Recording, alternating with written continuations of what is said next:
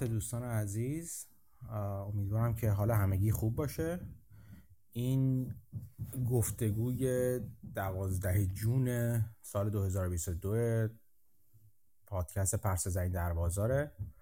برای کسانی که تازه به جمع ما میپیوندن و یا قبل بعدا این گفتگو رو به صورت پادکست میشنون توضیح بدم که این گفتگوهایی که ما تقریبا هر هفته داریم و در مورد اتفاقات و رویدادهای بازار و یا موضوعات روز بازار در هفته گذشته مخصوصا با همدیگه صحبت می‌کنیم. اغلب فرمت و شکل گفتگو آزاد هست و گاهی هم موضوعی از پیش تعیین شده ای داریم که اونجا با همدیگه صحبت می‌کنیم. این گفتگوها ضبط میشه و شما می‌تونید اون رو تحت عنوان پادکست پرس زنی در بازار توی پلتفرم های مختلفی که هر پلتفرمی که پادکست رو گوش می‌کنید در واقع اون رو پیدا کنید و دنبال کنید. کافی نام پادکست پرس زنی در بازار رو جستجو کنید. همینطور مشترک کانال یوتیوب ما بشین و یا همینطور عضو کانال و گروه تلگرام بشید. اونجا بحث های خیلی خوبی میشه. تقریبا هر روز اعضا درباره اخبار روز درباره موضوعات مختلف با همدیگه گفتگو می‌کنن. همینطور من یک خبرنامه ای دارم که تقریبا هر هفته اون خبرنامه رو برای مشترکین خبرنامه ارسال می‌کنم. خبرنامه رایگان هست. درباره نگاه خودم به اخبار و بعضی از اخبار که برام جالب تر بوده. نه کل اخبار. خب به در طول هفته اتفاقات واقعا زیادی میفته ولی اونهایی که برای من جالب تر بوده رو من دستچین می‌کنم و به همراه لینک ها و در واقع یه توضیح صوتی به صورت خبرنامه پرس زنی در بازار. باز هم همین پرت زنی در بازار را گفت جستجو کنید می‌تونید پیدا کنید. می‌تونید مشترک بشید ایمیلتون رو وارد کنید و دعوت می‌کنم که اگر دوست داشتید دوستان و آشنایتون آشنایانتون رو هم در واقع خبرنامه رو باشون به اشتراک بذارید. این در واقع تیتر بازرگانه یا تبلیغ بازرگانی اولش بود. این هفته طبق قولی که دادیم ما قراره که من با امیر کیوانی از دوستان خوبم که نگاه مکرو و کلان داره به بازار و به رویدادهای روز با ایشون صحبت کنم. فرمت گفتگو به صورت پرسش و پاسخ خواهد بود. ابتدا من پرسش و پاسخ رو انجام میدم و البته شما هم می‌تونید از جای به بعد بعد اینکه پرسش های اولیه رو انجام دادیم.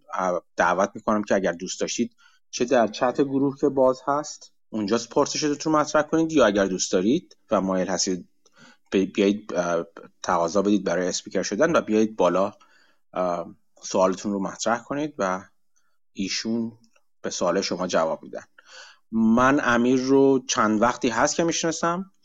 یه گفتگو دیگه در واقع میشه گفت یکی از اولین گفتگوهایی که وقتی فرمت پادکست عوض شد و از فرمت متکلم وحده من خارج شد و به تبدیل به گفتگو شد بیشتر.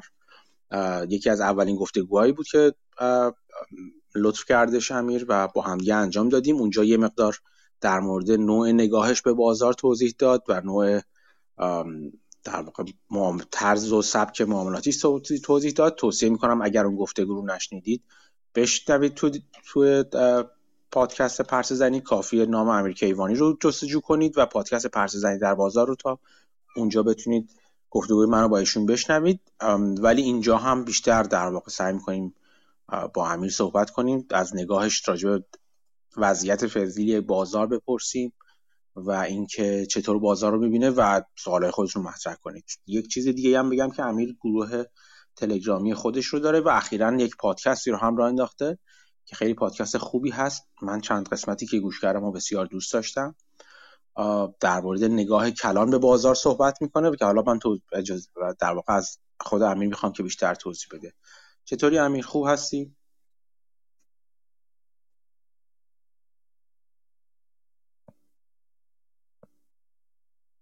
من صدای تو رو ندارم امیر. فکر کنم شاید باید به یه بار بری بیرون و بیای تو تو اتاق. می‌خوای امتحان کن. مسعود تو صدای منو میشنوی؟ مسعودم بالاست. سلام. آره من صداتون میشنم خیلی خوب. امیر بذار یه بار امتحان کنه بره بیرون بیاد تو. ببینیم که می‌تونیم صدای امیر رو داشته باشیم. هم صدا میاد الان؟ آره آره. سلام. چطوری امیر؟ خوبی؟ سلام. خوبم. ممنون. شما خوبی؟ منم خوبم مرسی. اگه دوست داری اولش توضیح در مورد خودت بده و یه خودم در مورد در گروه و پادکستت بگو تا بریم سراغ سالا آره من همونطوری که گفتین گفتگو اولی هم که داشتیم خیلی خوب بود. اونجا در خودم و نحوه سرمایه گذاری و دیدگاه هم بیشتر صحبت کردیم.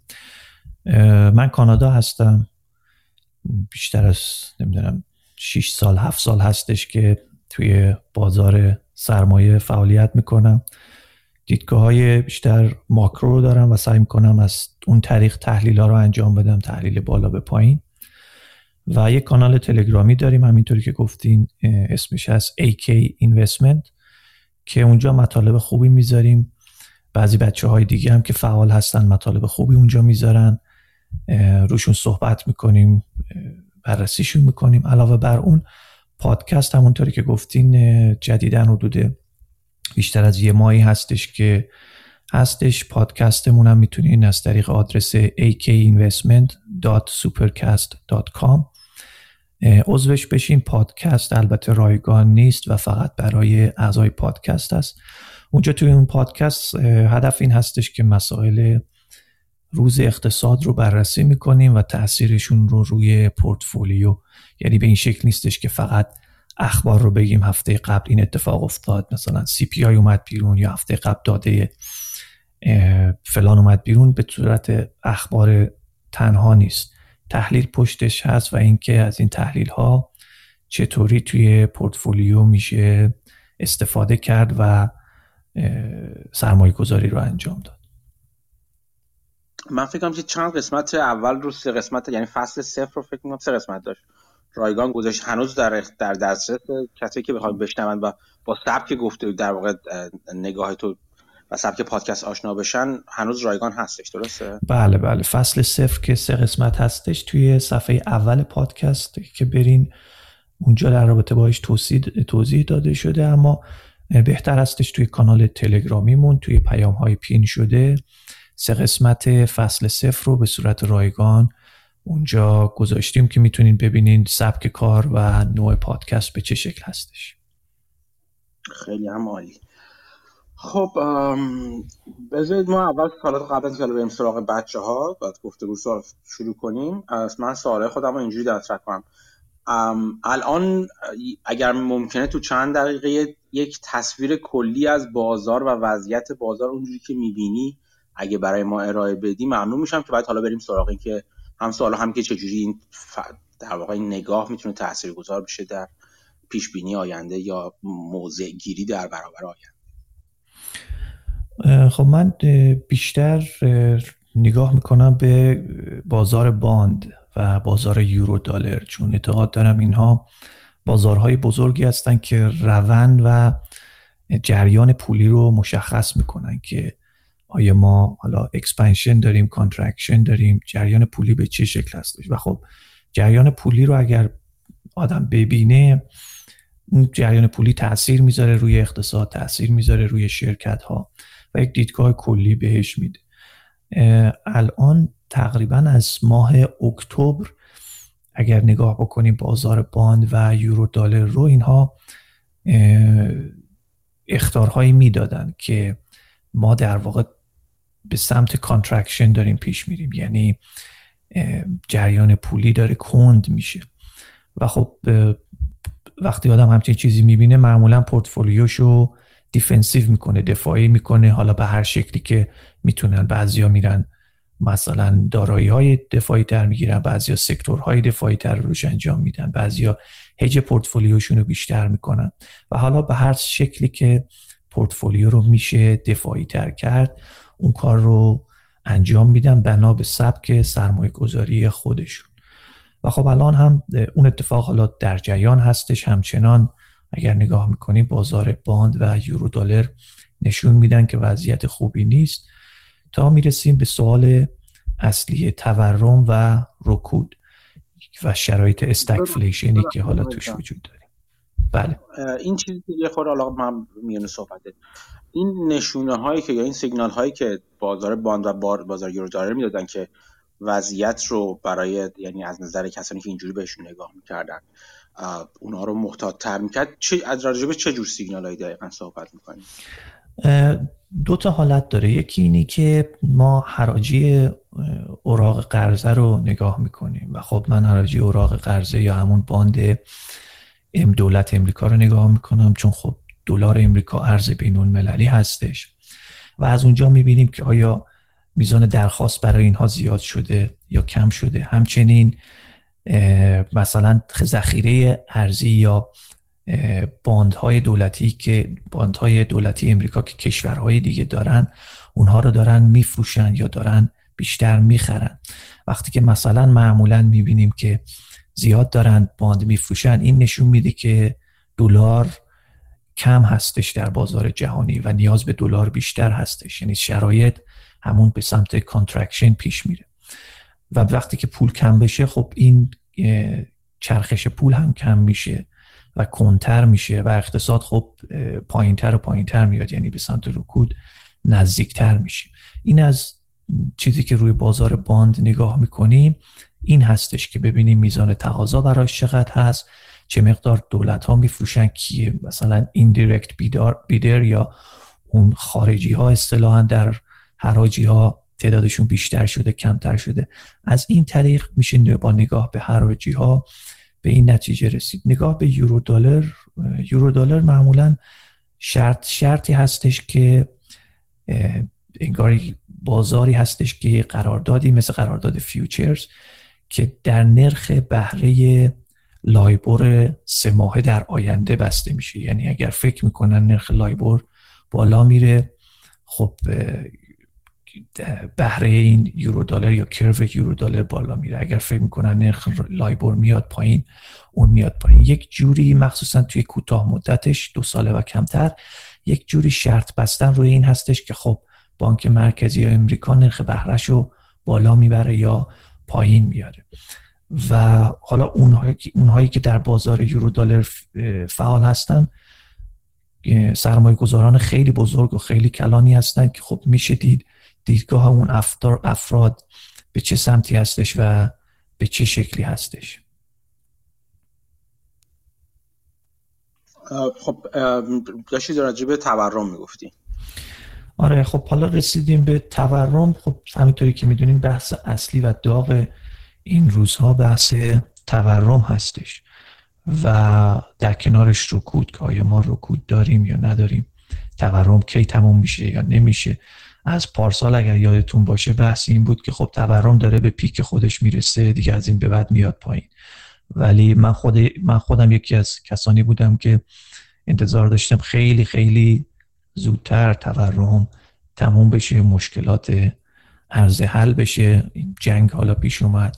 از سمت تقاضا هم ما تورم داشتیم. به حال بیشتر از یک ساله که این بحث ها وجود داره و خب تورم یکی از عوامل اصلی هستش که روی اقتصاد تاثیر می‌ذاره روی زندگی مردم تاثیر می‌ذاره روی میزان پسندازشون و میزان هزینه ای که می‌کنن خرجی که می‌کنن اسپندی که می‌کنن تاثیر می‌ذاره. خب بحث خیلی مهمی هستش که این روزا وجود داره.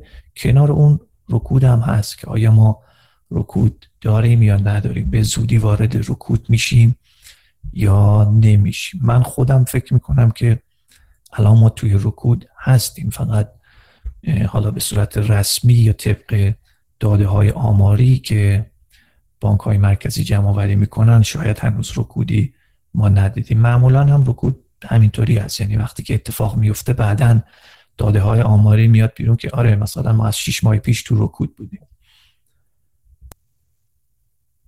یه یکی دو تا سوالی که اینجا مطرح میشه یکی این که چون من خود منم جزو کسانی بودم که در واقع طرف مقابل تو بودم همون موقع و فکر می‌کردم تورم موندنی هست یا حداقل اونجوری که میگن گذرا هست نیست و دلایل خودم رو داشتم به دلیل الان چیزایی که پایین بودن اینوستمنت و اینکه جدا از اینکه تقاضا زیاد هست. حالا من خیلی به مکروش کار نداشتم. نگاه مکرو که اینکه حالا اینکه حجم پول بعضا صحبت می‌کردن میزان پولی که در واقع به بازار تزریق شده چی هست. ولی من بیشتر از نوع از طرف سرمایه گذار و اینکه مشکل عرضه در واقع همونطور که تو هم من برای این باور بودم که مشکل عرضه طولانی تر از اون چیزی که فکر می‌کنن خواهد بود. چون از اون عدم سرمایه گذاری رو می‌دیدم در مورد صنایعی که زمان طولانی میگذره تا لازم دارن تا برای اینکه از از ابتدای سرمایه گذاری تا به تولید در واقع برسن. ولی فکر می‌کنی اون موقع یعنی در واقع دلیلی که تو داشتی برای اینکه فکر می‌کردی که اگر مثلا حالا جنگ نمی‌شد جنگ هم البته همونطور که گفتی عامل خیلی مهمی بودش. خودش گلوگوهای خیلی بزرگی و جدی رو در مورد نفت ایجاد کرد. مخصوصا و در مورد انرژی ایجاد کرد که خودش عامل خیلی بزرگی تو تورم هست. ولی اون موقع چرا فکر می‌کردی که تورم گذرا هستی؟ چه نشونه هایی رو می‌دیدی که بر این باور بودی که تورم اونجوری که میگن ممکنه طولانی نباشه؟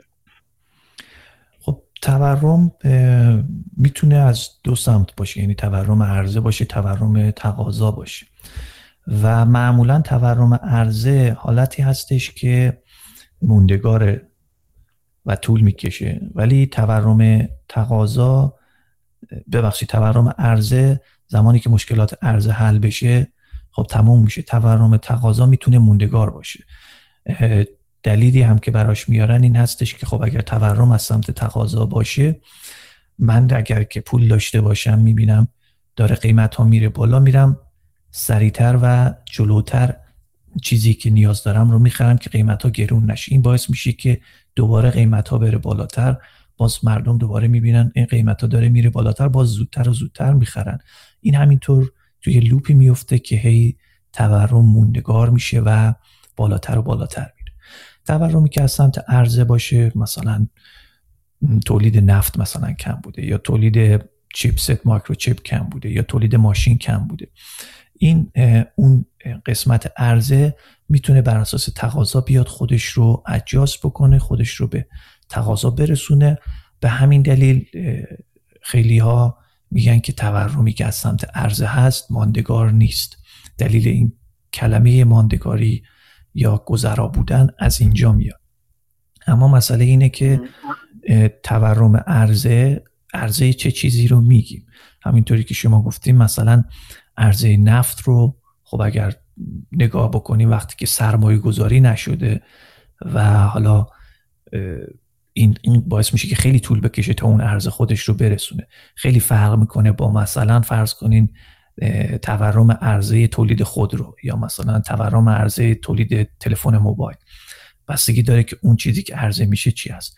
حالا چیزی که من می‌گفتم و کسانی که مثل من دیدگاه داشتیم می‌گفتیم این بود که خب این تورم به نظر می‌رسه که بیشتر از سمت عرضه هست. یعنی مشکلات عرضه هستش.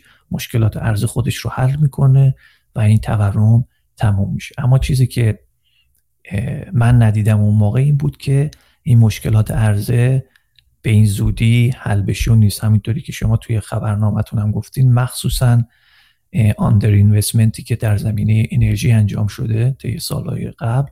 خب الان داریم ما حالا بهای اون رو میدیم. یعنی به هر حال یه زمانی هر تصمیمی که می‌گیریم یه زمانی باید بهاش داده بشه. و خب این تفاوت اصلی حالا دیدگاه من و دیدگاه شما بود که چرا من اون موقع فکر می‌کردم گذرا هست و تموم میشه ولی کسانی مثل شما می‌دیدن که نه وضعیت عرضه خیلی بدتر از اونی هستش که به این زودی ها تموم بشه. الان چجور می‌بینی؟ ماجرا با وضعیت فعلی نگاه چی هستش؟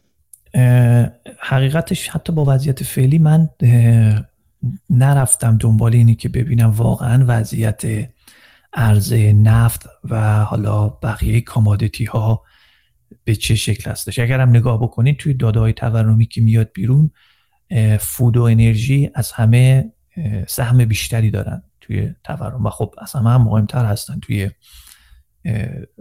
وضعیت اجتماعی مردم چون نیازهای اولیهشون هستش. من هنوز خیلی دقیق نرفتم روی اینها که ببینم وضعیتشون چی است. شما بیشتر تحقیق کردین و بیشتر خبرنامه شما رو دنبال می‌کنم برای اینی که بدونم وضعیت ارز مخصوصا تو زمینه انرژی به چه شکل هستش.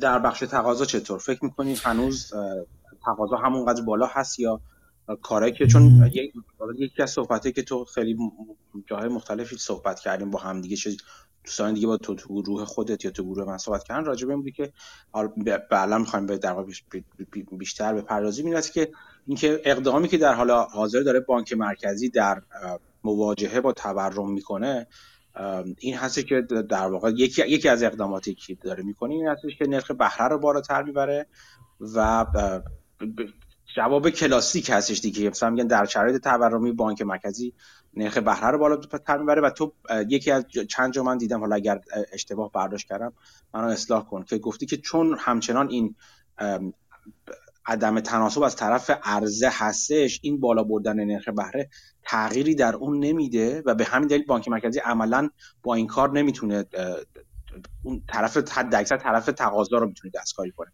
آیا فکر می‌کنی این اولا بخش تقاضا رو چطور می‌بینی؟ دوم فکر می‌کنی آیا بانک مرکزی که نرخ بهره رو بالا ببره در واقع هدفش این هستی که اون demand destruction رو انجام بده و تقاضا رو به اجبار بیاره پایین و مردم رو به زور ببره یا به زور به زور در واقع ببره به یک دوران مثلا صرف جویی ببره و تقاضا رو بیاره پایین. آیا این موثر می‌بینی اینو یا نه؟ در رابطه با بانک مرکزی یا همون فد من همیشه نظرم این بوده که فد یک ارگان سیاسی هستش. حالا میگن فد عملا مستقل هست تصمیمات اقتصادی می‌گیره. اما من اینطوری فکر نمی کنم و فکر می کنم که بیشتر خطی که دولت امریکا بهش میده رو دنبال می‌کنه. چون به هر حال فد باید پاسخگو باشه به مجلس. و الان هم می‌بینین شرایط تورمی که خیلی بد شده مخصوصا برای دولت امریکا و مردم ناراضی هستن.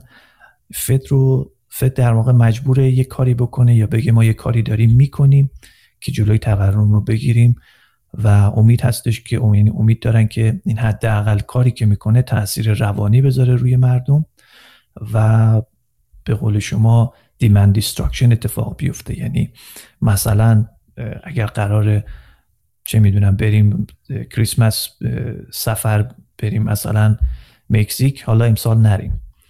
و اون تقاضا بیاد تقاضا رو بیارن پایین. من فکر نمی کنم خیلی موثر باشه. به این دلیلی که خب همینطوری که گفتم مثلا الان اگر داده سی پی آی جمعه رو ببینیم قسمت زیادیش همینطوری که گفتم فود و انرژی بوده. مخصوصا تو قسمت فود حالا فدرال رزرو نرخ بهره رو بکنه ده درصد تقاضا برای محصولات کشاورزی چجوری می‌خواد کم بشه؟ این خیلی نمی‌تونه تأثیر گذار باشه.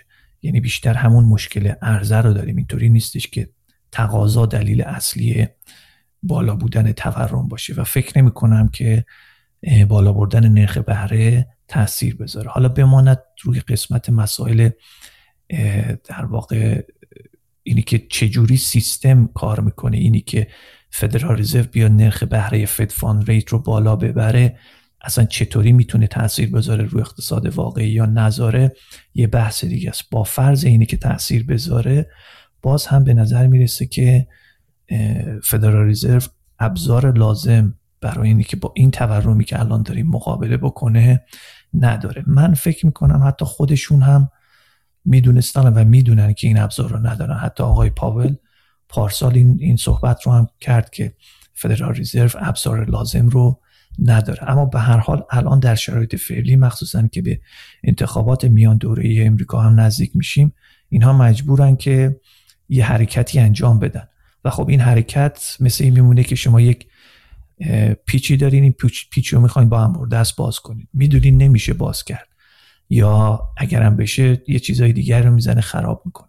اما به هر حال رئیستون بهتون میگه که این رو باید باز بکنی. شما هم نشون میدین که با انبردست این پیچه رو دارین باز می‌کنین. حالا باز بشه یا نشه معلوم نیست. مهم اینه که شما داری میگی من یه کاری می‌کنم.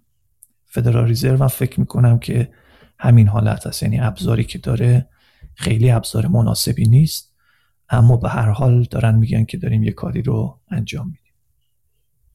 یه خورده برگردیم راجع به خود ساختار CPI چقدر فکر می‌کنی که ساختار C اگه ممکن یه خورده توضیح به در در مورد ساختار CPI و بگو فکر می‌کنی چقدر واقعا نماینده اون چیزی هستش که در ما به عنوان تورم ازش صحبت می‌کنیم یا سبد خانوار صحبت می‌کنیم.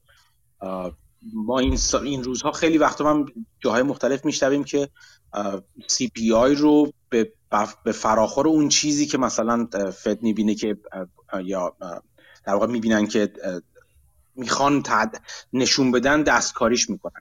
چقدر فکر کنید CPI یا اون سبد خانوار سبدی که تشکیل میده واقعا نماینده و نشون دهنده مصرف هست و چقدر واقعی می‌بینیم به نظر من همینی که شما میگین اینی که یه داده سی پی میاد بیرون بعد تحلیلگرهای مختلف میان میگن اینو اگه بذاریم کنار این میشه اینو بهش اضافه کنیم این میشه. این یعنی اینکه خود اون سبده کردیبیلیتی یا اعتبار کافی نداره. چون اگر اعتبار کافی داشت و واقعا نماینده درستی بود چه نیاز داشتش که هر کسی بیاد هر جوری دلش می‌خواد این رو تیکه بکنه یه قسمتی رو برداره یه قسمتی رو حذف کنه و بگه این اگه نگاه بکنیم اینطوری میشه. بنابراین به نظر من خیلی معیار مناسبی نیست. حتی با توجه به اون معیار نگاه بکنین سی پی داره میگه تورم 8 درصد. اما اگر واقعا با مردم صحبت بکنیم و حالا وضعیت زندگی رو ببینین. اصلا خرید که میرین بیرون می‌کنین ببینین که خیلی بیشتر از 8 درصده. حالا اینی که چطوری این میشه 8 درصد اون هم جای تعجب داره. به نظر من نه معیار مناسبی نیست. اما به هر حال چیزی هستش که میشه مقایسه کرد وضعیتش رو با سال گذشته. اینطوری نیست که بگیم مثلا CPI اگر گفته 8 درصد تورم 8 درصد اما میشه نگاه کرد مثلا سال گذشته همین CPI 5 درصد تورم می‌گفته. الان مثلا 8 درصد گفته.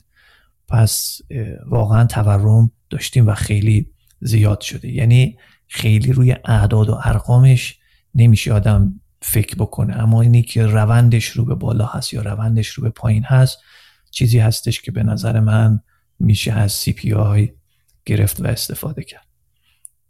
چیزی که بین صحبتات گفتی این بودش که چیزی که Fed در واقع ابزار Fed که در واقع باهاش اصطلاحا میگن نرخ بهره رو بالا می‌بره یا پایین میاره Fed funds rate هست. یه خورده در مورد مکانیزم این توضیح میدی و توضیح میدی که چرا فکر می‌کنی این کار عملا تأثیری نخواهد داشت یا اون تأثیری که اینها انتظارشو دارن یا بر تحلیلگر انتظارشو دارن نخواهد داشت؟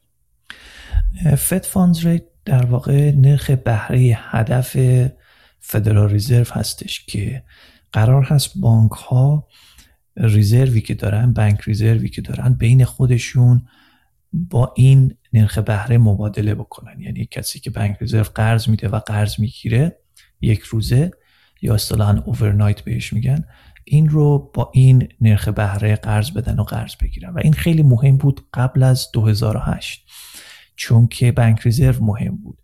و بانک رزرو مهم بود. چرا؟ چون پول قرض گرفتن و قرض دادن در یک بازار آن که Fed funds market بود انجام می‌شد. بعد از اتفاقاتی که 2008 افتاد عملا اون بازار آن از بین رفت دیگه. کسی اونجا پول قرض نمیده و قرض بگیره و بازارهای secured market اصطلاحا وجود اومد مثل repo market که اونجا پول قرض میدن و قرض می‌گیرن و اونجا به این دلیل میگن secured به خاطر اینی که کسی که پول قرض میده در ازاش یه وثیقه دریافت می‌کنه یا همون collateral که بهترین نوع وثیقه هم اوراق کوتاه مدت اوراق قرضه کوتاه مدت دولتی امریکا هست یا همون T-bill و بنابراین Fed funds rate عملا کارایی نداره. مخصوصا اینی که چند سال پیش هم به طور کل قانون اینی که بانک ها نیاز دارن یه درصدی bank reserve داشته باشن تا بتونن پول قرض بدن یا وام بدن اون رو هم کامل برداشتن. یعنی bank reserve عملا در شرایط فعلی هیچ تأثیری روی تصمیم گیری بانک ها برای اینی که پول قرض بدن یا ندن نداره. و خب پول قرض دادن یا وام دادن هم نوعی money creation هستش دیگه تولید پول هستش. قبلا اون Fed funds rate تاثیر میذاشت روی bank reserve و bank reserve هم تاثیر میذاشت روی تصمیم بانک ها برای پول قرض دادن. اما الان اون Fed funds rate مهم نیست چون بازار unsecured مهم نیست چون bank reserve مهم نیست. در ازای اون Federal Reserve اومده کارهای دیگه ای انجام داده که بتونه روی repo market یه range ی رو مشخص بکنه. بگه مثلا range بهره repo market تو این کانال باقی بمونه. که کف این کانال رو از طریق reverse repo market مشخص می‌کنه که میگه مثلا شما اگر بیارین و وثیقتون رو به من بدین من به شما پول میدم. یعنی تو اون قسمت reverse repo market Federal Reserve پول میده وثیقه دریافت می‌کنه با سود مشخص. و توی repo market هم Federal Reserve وثیقه میده و پول دریافت می‌کنه یعنی برعکس اون هستش اون هم با سود مشخص. و سعی می‌کنه با مشارکتش در بازار reverse repo و بازار repo یک کانالی رو یا یه range ی رو برای این سود مشخص بکنه. چرا؟ چون دیگه اون fed funds rate قدیم کارایی نداره. اما توی همین بازار repo و reverse repo اینطوری نیستش که دستوری باشه. فدرال رزرو بگه مثلا فرض کنید که من 5 basis point کف سود می‌ذارم چون تو روی reverse repo دارم 5 basis point سود reverse repo رو مشخص می‌کنم. می‌بینیم که توی حراجی اوراق قرضه دولتی امریکا خیلی موقع نرخ بهره میاد زیر 5 basis point که اخیرا توی چند ماه اخیر اتفاق این اتفاق افتاد.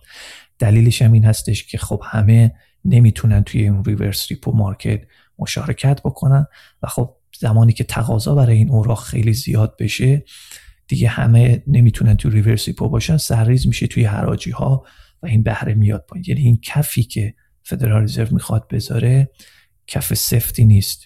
خیلی موقع ها نرخ بهره پایین تر میاد. همینطور سقفش هم به همین شکل.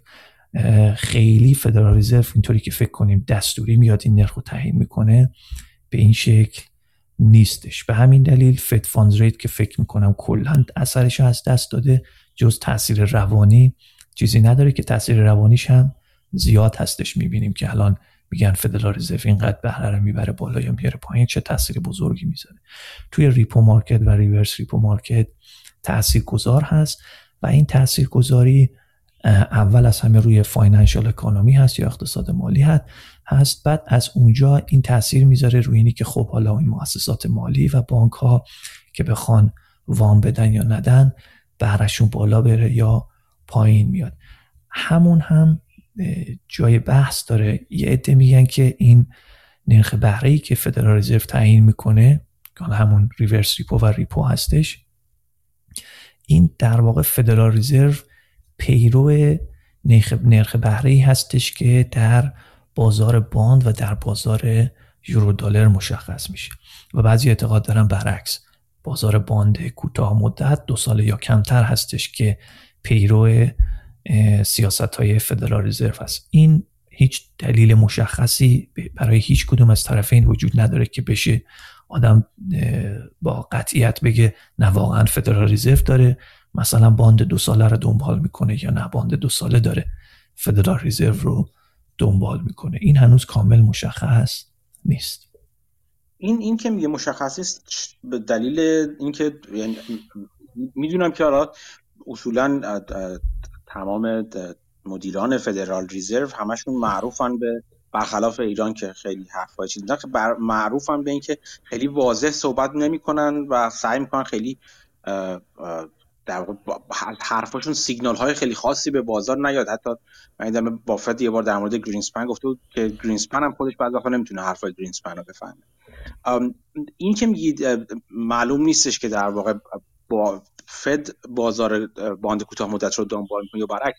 آیا از حرفاشون نمیشه فهمید؟ یعنی بعدا بالاخره اینا مدیران سابق هم دارن. هیچ وقت توضیح ندادن که ساز و کار فدرال رزرو چطور هستش برای نگاه کردن به بازار باند و واکنش نشون دادن؟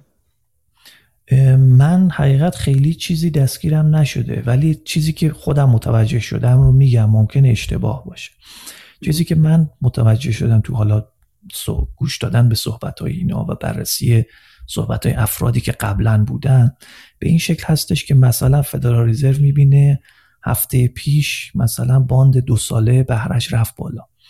میاد توی بازار یه سری افرادی که اون اعضایی که hawkish هستن میان یه چیزی میگن. میگن مثلا توی جلسه بعدی ما مثلا 75 basis point می‌بریم بالا یا 100 basis point می‌بریم ببینم واکنش بازار چی هست.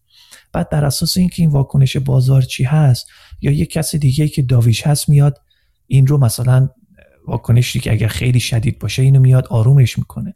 یا نه اگر ببینن چیزی به هم نخورد میگن خب پس ما جا داره که این رو ببریم بالا. یعنی خودشون هم اینطوری نیست که بگن ما این رو انجام میدیم ببینیم چی میشه. سعی می‌کنن کم کم یه حرفی رو بذارن بیرون. ببینن چه اتفاقی تو بازار میفته بعد به بازار نگاه می‌کنن. بعد بازار هم باز نگاه می‌کنه ببینه که این کسی که این حرف زد مثلا هاکیش بوده یا داویش بوده. به همین دلیل میگم خیلی مشخص نیست چون یه سری سیاسی بازی های اینجا دارن. وگرنه چه دلیلی داره که مثلا یه عضو فدرال رزرو یه ماه قبل از اینی که جلسه فدرال رزرو باشه بیاد یه همچین صحبتی بکنه. اینا می‌خوان بازخورد بگیرن که ببینن وضعیت در واقع برخورد بازار با این حرف به چه شکل است و چطوری تغییر می‌کنه؟ به همین دلیل هست که میگم خیلی مشخص نیستش که بازار فد رو دنبال می‌کنه یا فد بازار رو دنبال می‌کنه چون اینها مدام دارن این بازی های روانی رو انجام میدن. این چیزی هستش که من دستگیرم شده بر اساس گوش دادن به صحبت های اعضای فد حالا سالهای گذشته. یعنی اگر اگر اگر این در واقع برداشت درست باشه میشه یه جورایی نگاه کرد که واکنش بازار به اون صحبت های حالا هاکیش داکیش داویش فد چی هستش؟ و اگر با مثلا واکنش نشون نداد می‌تونیم انتظار باشیم که فدرال کار دیگه یا انجام بده نه اون کاری که گفته؟ مثلا فرض کنین الان فدرال رزرو فرض رو بر این بذاریم که اینها می‌خوان نرخ بهره رو ببرن بالا. خب؟ اینها اگر می‌خوان این کار رو بکنن یکی دو تا از اعضای فد میان صحبت می‌کنن. بعد اگر ببینن بازار واکنش بدی نشون نداد این نشون میده که خب پس جا دارن اینها که این نرخ بهره رو ببرن بالا و این کار رو می‌کنن. اگر ببینن نه واکنش بدی نشون داد و یه چیزی داره خراب میشه یا یک بازاری داره خراب میشه اون وقت میان و حرفشون رو یه مثلا یه عضو داویش میاد و میگه که نه ما همچین کاری نمی‌کنیم من موافق این نیستم که دوباره بازار برگرده به حالت عادیش. مرسی. حالا گفتی که خب پس این تاثیر روانی و در واقع بانک ها هستن. بانک ها هستن که می‌تونن در واقع تصمیم, گیرنده باشن. در مورد اینکه با به چه نرخی در واقع وام میدن یا نمیدن. برداشت من درست است. اگر این بله, بله. فکر می‌کنید با چه چیزی باعث میشه که بانک ها در واقع شیر رو باز کنن یا ببندن به صورت خیلی آمیانه اتفاقا هفته پیش بود یا فکر می‌کنم چند روز پیش بود که یه نموداری توی همون کانال تلگرامی خودم گذاشتم که نشون می‌داد یک یه خط fed funds rate بود و یه خط نرخ بهره mortgage سی ساله امریکا بود. correlation خاصی بین اینها دیده نمی‌شد که کدومی که اول رفته بالا پایین یا مثلا fed funds rate اول تغییر کرده بعد نرخ mortgage تغییر کرده یا اول نرخ mortgage تغییر کرده بعد fed funds rate تغییر کرده. خیلی جا هستن عکس هم حرکت می‌کردن. اون خیلی تاثیرگذار نیست. چیزی که تاثیر می‌ذاره وضعیت اقتصادی هست. یعنی که بانک ها برای اینی که وام بدن نگاه می‌کنن ببینن بر اساس ریسکی که وجود داره و نرخ بهره ای که می‌تونن بگیرن آیا این وام دادن براشون ارزش داره؟ صرفه داره یا نداره. پس یکی از یکی از عواملش ریسک اون کسی هستش که وام می‌گیره. خب وقتی که وقتی که وضعیت اقتصادی بد باشه یا شرکت ها وضعیت خوبی نداشته باشن خب بانک ها کمتر وام میدن به خاطر اینکه ریسکش میره بالا. یا اگرم وام بدن نرخ بهره بیشتری رو درخواست می‌کنن. زمانی که وضعیت اقتصادی خوب باشه و آینده روشنی داشته باشه بانک ها بیشتر وام میدن. و وقتی که بیشتر وام میدن نرخ بهره هم میاد پایین. بهره بلند مدت. بهره بلند مدت هم میاد پایین. به طور خلاصه اگر وضعیت اقتصادی خوب باشه بهره بلند مدت میره بالا معمولا. اگر وضعیت اقتصادی بد باشه بهره بلند مدت میاد پایین معمولا. چون بانک ها ببخشید برعکس گفتم اگر وضعیت اقتصادی بد باشه بانک ها وام نمیدن. اگر وام بدن با بهره بالا میدن. این این میشه وضعیت بانک ها که به ریسکشون نگاه می‌کنن. ریسکی که اون کسی که پول رو قرض گرفته می‌تونه وام بده می‌تونه پولش رو برگردونه یا برنگردونه. کاری به این ندارن که فدرال رزرو چه تصمیمی می‌گیره و نرخ بهره رو پایین می‌بره یا بالا می‌بره. اما در رابطه با secured loan وضعیت فرق می‌کنه. secured loan یعنی چی؟ یعنی اینی که من می‌خوام خونه بخرم. 20 درصد down payment خونه رو می‌ذارم پول پیش خونه و بقیهش رو میرم از بانک وام می‌گیرم. این وام چون secured هستش مخصوصا توی کشوری مثل کانادا که حتی زیر 20 درصد اگه down payment بذاریم یه ارگانی هستش که بیمه می‌کنه. خب این این یه مقدار بانک ها رو خیالشون رو راحت تر می‌کنه ریسکشون رو کمتر می‌کنه. بنابراین وام دادنشون راحت تر میشه. پس وام دادن secured با unsecured متفاوت هستش. unsecured فقط و فقط روی ریسک پورتفولیویی که بانک ها در نظر می‌گیرن نسبت به نرخ بهره میچرخه که اینها وام بدن یا وام ندن. این چیز ما یه ذره اگه کمی برگردیم به عقب راجع به اینکه چرا با اینکه نقدینگی دست بانک ها زیاد هست و می‌تونن اگر بخوان وام بدن ولی با این حال وام نمیدن یا مثلا صحبت از این بود که مقدار زیاد یک جور گلوگاه ایجاد شده در مورد بانک ها برای نقدینگی. اون موقع چرا قبل از کووید رو دارم صحبت می‌کنم اون موقع چرا این گلوگاه ایجاد شده بود؟ چرا بانک ها اقدام نمی‌کردن به وام دادن؟ قبل از اینکه کووید اتفاق بیفته. بله. آره.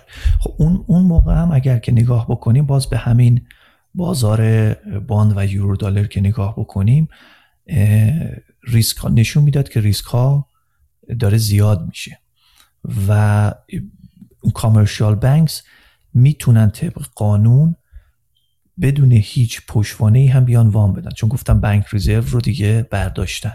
یعنی اینی که اصلا اون وضعیت فد تو اون موقع هم دخیل نبود. اون موقع حدس من این هستش که اینها می‌دیدن وضعیت اقتصادی خوب نیست و اگر به کردیت مارکت نگاه بکنیم حتی قبل از کرونا هم وضعیت خوبی نبود. اگر یادتون باشه یکی از این سرمایه گذارهای بزرگ که مالک تیم فوتبال امریکایی هم هست اسمش یادم رفته. توی ماه فکر می‌کنم یادم نیست که بود. ژانویه اینا بود که اومد و یه هشدار جدی داد که ما داریم مثلا خیلی دیفنسیو میشیم و اون موقع اصلا صحبت اینی که توی امریکا چه اتفاقی بیفتن سر کووید و همه چی به هم بریزه و لاکداون بشه و اینها وجود نداشت. حتی قبل از اون اگر نگاه بکنیم توی سپتامبر 2019 repo market نرخ بهرش از دو درصد توی یک روز یهو رسید به ده درصد که فدرال رزرو مجبور شد بیاد در واقع liquidity تزریق بکنه به بازار و این نرخ بهره رو برگردونه سر جاش. یعنی اصطلاحا اون repo market به هم ریخت. خب این نشونه ها حتی قبل از اینکه توی سپتامبر 2019 اصلا صحبتی از کرونا حتی توی چین هم نبود. اینها نشون می‌داد که وضعیت وضعیت خوبی نیست. اون موقع commercial bank ها شاید این سیگنال ها رو دیده بودن به نحوی که در واقع یه مقدار contract کردن یه مقدار وامدهیشون رو کم کردن. این چیزی که میگید در واقع محدودیت یا اجبار برای میزان رزرو و ذخیره رو برداشتن دقیقا چه زمانی اتفاق افتاده؟ فکر می‌کنم 2017 بود یا 2018 دقیق یادم نیست همون حدود بود. و این چیزی که الان همین الان بانک مرکزی داره روی بانک های کامرشال به عنوان استرس تست خروجیش چی هست بس یعنی چه جور چه جور تغییر رو باعث میشه؟ اون استرس تست با بانک رزرو فرق می‌کنه. در واقع بانک رزرو رو حذف کردن. به جاش یه سری قوانین دیگه ای که این قوانین از بعد از 2008 شروع شد که کم کم اومد و قوانین هی بیشتر و بیشتر شد اصلی ترین قانونش اینه که اینا باید های کوالیتی لیکوید اسید داشته باشن به یه مقدار مشخصی که در واقع هدف این هستش که جلوگیری بکنه از قمار کردن بانک ها مثل اتفاقی که تو 2008 افتاد نیفته و یه مقدار دست و پای بانک ها رو ببنده از این نظری که باید اون asset ها رو داشته باشن. یعنی اون bank reserve رو حذف کردن. bank reserve مهم نیست. بنابراین همونطوری که گفتیم Fed funds rate مهم نیست. اما high quality liquid asset چی هست؟ بهترینش مجددا تی بیل هستش یا اوراق دولتی امریکا هستش. بانک ها رو مجبور کردن که این های کوالیتی لیکوید اسید رو توی بالانس شیتشون داشته باشن و بعد بر اساس اون تعیین میشه که چه مقدار می‌تونن وام بدن. اصطلاحا بهش میگن بالانس شیت کپاسیتی یعنی این بالانس شیت کپاسیتی بانک ها هستش که محدودشون می‌کنه که چقدر وام بدن یا ندن. و این قوانین توی حالا اروپا هم هست توی امریکا هم هست و این الان شده اون balance sheet capacity شده restriction ی که برای بانک ها وجود داره. و خب این balance sheet capacity هم بر اساس ریسک هستش. یعنی این که اگر ریسک بیشتر بشه اینها محدودیتشون بیشتر میشه. اگر ریسک کمتر بشه اینها محدودیتشون کمتر میشه. یعنی الان به هر حال پس به قول معروف اینجور که من من می‌فهمم حالا با درک ناقصم همچنان همون reserve reserve restriction رو دارن بانک ها یعنی عملا بانک مرکزی از این از طریق این حالا balance sheet capacity می‌تونه کنترل کنه. میزانه. یعنی اگر, اگر اون رو capacity رو از نظر خودش اگه شرطش رو مقدار تر نگاه کنه می‌تونه اجازه بده بیشتر یا برعکس اجازه نده که بانک های کامرشال یا بازرگانی خب. قبلا که قبلا که ریزرو بود ریزرو رو درصدش رو مشخص می‌کرد. مثلا فرض کنید 10 درصد بانک ریزرو شما نیاز دارین. بانک ریزرو رو هم که خب از فدرال ریزرو می‌گرفتن. نرخ بهرش هم که فدرال ریزرو مشخص می‌کرد. این مال قبل بود. اما الان به اون واضحی نیستش. مثلا میگه که شما باید فرض کنید ریسک پورتفولیوتون اینطوری باشه. حالا اینی که بانک چطوری این رو بچینه با چه asset های این رو بچینه این دیگه بستگی به بانک داره. محدودیت هست اما محدودیت اصطلاحا سفت یا hard constraint ی که قبلا بود نیست. اما خود بانک ها هم اصطلاحا risk averse شدن. یعنی اینی که خود بانک ها هم الان خیلی ریسک نمی‌کنن. حالا شاید اتفاقات 2008 براش این اتفاق افتاد این, این تصمیم رو گرفتن. نمی‌دونم چه تغییری توشون ایجاد شده که خود اونها هم خیلی ریسک بالایی مثل 2008 که می‌دیدیم اون قمارهایی که می‌کردن اونها رو نمی‌بینیم وجود داشته باشه. صد درصد یک دلیلش همین همین restriction هایی که تحت عنوان بازل سه و چیزهای دیگه که برای بانک ها وجود داره اتفاق افتاد. اما به حال نکته که می‌خوام بگم این هستش که قبلا خیلی مشخص و هارد بود. الان خیلی مشخص نیست. میگن این وضعیت بلنس یا پورتفولیوی شما باید باشه. اما دستوری نیستش که بگن حتما باید این مقدار مثل قبل حتما باید این مقدار بانک ریزرو داشته باشی یا حتما باید این مقدار های کوالیتی لیکوید اسید داشته باشی. دست بانک هستش که چه مقدار داشته باشه و یه مقدار قدرت مانور بانک ها اینجا بیشتر هست نسبت به قبل که فقط بانک ریزرو بوده. اگه حالا برگردیم به صحبتمون راجع به اینکه در واقع این وضعیت فعلی هستش تو وضعیت یک توضیح کوتاه اگه ممکنه راجع به نوع در واقع پورتفولیو چینش پورتفولیوی خودت بده. و اینکه اصولا در وضعیت فعلی حالا خیلی وارد جزئیات نمی‌خوام بشیم ولی چطور می‌بینی که تو چه حدودی با, با چه معیارهای کلی تو پورتفولیو تو الان در واقع شکل میدی برای آینده؟ پورتفولیوی من همیشه سه تا دارایی اصلی یا سه تا اسست اصلی رو داره که طلا باند و اکویتی هستش. و خب این درصدهاش بر اساس اینکه فکر می‌کنم سال آینده چه اتفاقی بیفته این درصدها کم و زیاد میشه. و پارسال که خب وضعیت خوبی رو نشون نمی‌داد همین بازارهای مالی پورتفولیو رو defensive کردم برای من portfolio ی defensive این هستش که مقدار bond بره بالا مقدار طلای مقدار توی مثلا همون حول و حوش 20 درصد اینها باشه چون طلای 20 درصد از نظر من توی یک پورتفولیو مقدار زیادی هستش. و equity رو کم بکنم که این کار رو انجام دادم. ولی این این پورتفولیو در زمانهای stagflation که زمانی هستش که الان از اوایل 2022 داشتیم پورتفولیو نتیجه خوبی نخواهد داشت. این وضعیت stagflation برای پورتفولیو به خاطر اینی که ما هم تورم بالا داریم.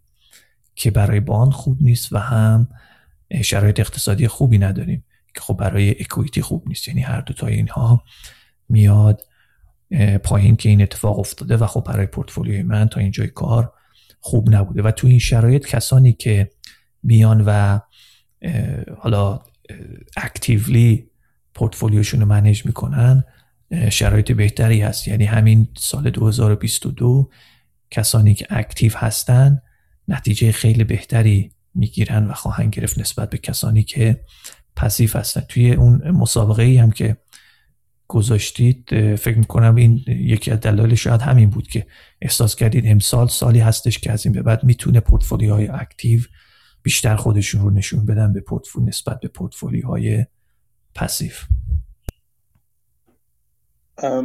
درسته.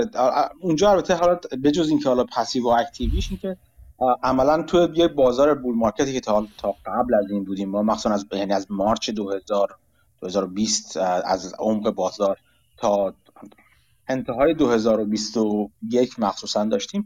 عملا بازار داشت با همه چی می‌رفت بالا و کافی بود که یارو به قول معروف میگن که با چشم بسته شما دست کنیم یه سهمی رو بکشید بیرون تا سود ببریم و همه خب احساس میگیم و همه ماها دست داده دیگه. این بیشتر که از اینجا بعد اگر مهارتی وجود داشته باشه کلا اینجا قاعدتا خودش می‌خواد خودش می‌خواد نشون بده. حالا دید مکروش هم دقیقا این چیزی که هستی که شما گفتی. حالا سوال من است که این راجع به اکتیو و پسیو صحبت کردی. تا چه حد تا یعنی چه مقدار چه مقدار خودت خودت active هستی راجع به پورتفولیو و حالا چینش پورتفولیو رو یا درصدها رو عوض می‌کنی. آیا خیلی اتوماتیک و ماشین وار در زمانهای خاصی انجام میدی؟ یا منتظر سیگنال های بازار هستی با همون چیزهایی که اول گفتی گفتید که نگاه می‌کنی به شرایط بازار bond و بازار یورو دلار و با اونا تغییر رو انجام میدی؟ خب asset allocation یک حالت استراتژیک داره یه حالت tactical داره. استراتژیک اون حالتی هستش که بر اساس هدف سرمایه گذار و ریسک سرمایه گذاری درصدهای پورتفولیو مشخص میشه و همین رو تا پایان مدت زمان سرمایه گذاری این درصدها رو حفظ می‌کنن. مثلا فرض کنید کسی می‌خواد سی سال دیگه بازنشست بشه میگن مثلا 70 درصد equity سی درصد bond بذار و فقط rebalance بکن. این میشه اون حالت استراتژیک حالا میشه اسست های دیگه هم بهش اضافه کرد. تکتیکال این هستش که مدام این درصدها رو تغییر میده. یعنی ممکنه هر هفته هر ماه یا هر دو ماه بر اساس وضع بر اساس وضعیتی که در بازار می‌بینه بیاد و درصد دارایی هاشو تغییر بده. کاری که من می‌کنم بین این دوتا هستش. یعنی من نه این حالتی هستش که به طور کامل درصدها رو بذارم ثابت بمونه نه این حالتی که هر ماه بیام درصدها رو تغییر بدم. سال به سال این درصدها رو تغییر میدم. مثلا آخر سال تصمیم می‌گیرم که برای سال آینده درصدها به چه شکل باشه. و توی در طول سال هم ریبلنس انجام میدم. مثلا اگر یک دارایی درصدش رفت بالا اون درصد اضافه رو اون مقدار اضافه رو میفروشم. نگه میدارم یه دارایی که اومد پایین اون درصد رو می‌خرم. و این کار به صورت مکانیکی با یه قوانین قوانینی که دارم که چند درصد بره بالا میفروشم چند درصد بیاد پایین می‌خرم. این کار رو انجام میدم. روی همه اونها چون من پورتفولیوم فقط option هست و وقتی از option استفاده می‌کنیم پورتفولیو لیورج میشه. علاوه بر اون covered call هم میفروشم. یعنی روی اون دارایی که دارم روی اون ETF هایی که دارم کاورد کال هم میفروشم که اون ییلدی که از اون کاورد کال می‌گیریم یه مقدار کمک می‌کنه به رشد پورتفولیو. این این این سوال رو من بپرسم و بعد بریم سراغ سوالای بچه ها دوستانی که تو اتاق هستن حالا چه صوتی چه متنی. دلیل اینکه چون خودتان الان اشاره کردیم در واقع گشایش خوبی بود به این سوال. تا اونجا که من می‌دونم و چند بار راجع به پورتفولیو صحبت کردیم و یا اون موقع که می‌گذاری پورتفولیو گاهی اوقات می‌گذاری همینطور که گفتی پورتفولیو تو تشکیل شده از option ها حالا option های ترکیبی مثل covered call ها یا مثلا حالا ترکیب های دیگه از option ها دلیل اینکه پورتفولیو رو اینجوری لورج میبندی و در واقع با option ها این کار انجام میدیم و نه خود مستقیما ETF ها دلیلش چی هستش خب وقتی که پورتفولیوی اسید الوکیشن رو میچینیم بر اساس داده های تاریخی یک سود تقریبی به ما میده. مثلا فرض کنید من اگر بیام پورتفولیوم رو مثلا 10 درصد 20 درصد 30 درصد روی اسید های مختلف بچینم می‌تونم نگاه کنم ببینم طی مثلا 50 سال قبل این پورتفولیو به طور متوسط در سال چقدر سود داده. فرض کنیم مثلا 5 درصد سود داده. و من سرمایه گذار اگر این 5 درصد برام کافی نباشه دو تا راه دارم برای اینکه این return م رو بالا ببرم. یک راه این هستش که بیام درصد asset های با ریسک بالاتر رو توی پورتفولیوم زیاد کنم. asset هایی که در واقع باید بهتر بگم درصد asset هایی که return بیشتری دارن رو در پورتفولیوم بالاتر ببرم که معمولا مساوی با اینی که نوسان یا ریسک پورتفولیو بیشتر میشه. حالا اینجا ما ریسک رو به عنوان نوسان در نظر بگیریم. یا اینی که بیام نه همون درصد هایی که دارم رو نگه دارم که 5 درصد هم به من سود میده رو نگه دارم. بیام کل پورتفولیو رو لورج بکنم که به اون return ی که بخوام برسم. باز هم اینجا نوسان پورتفولیو یا ریسک پورتفولیو بیشتر میشه. اما نوع ریسکشون کلا متفاوت هستش. در حالت دوم ریسک ریسک اضافه شده ریسک لورج هستش. در حالت اول ریسک اضافه شده ریسک نوع اون دارایی هستش که تو پورتفولیو زیادش کردیم که return مون زیاد بشه. دو تا شیوه مختلف هستش که بتونیم return پورتفولیو رو ببریم بالا. من شخصا گزینه دو رو ترجیح دادم که بیام پورتفولیو رو دارایی ها رو allocation شون رو به اون شکلی که می‌خوام نگه دارم اما لورج بکنم که اون return مد نظرم رو بده. ریسک پورتفولیوم بیشتر میشه و ریسک اضافه شده از نوع یا جنس لورج شده هستش که توی لورج شدن هم مهمترین و بزرگترین ریسک ریسک refinancing یا refinancing هستش. زمانی که شما می‌خواین مجددا برین این لورجتون رو refinance کنین و تمدیدش بکنین اونجا هستش که بزرگترین ریسک رو داره.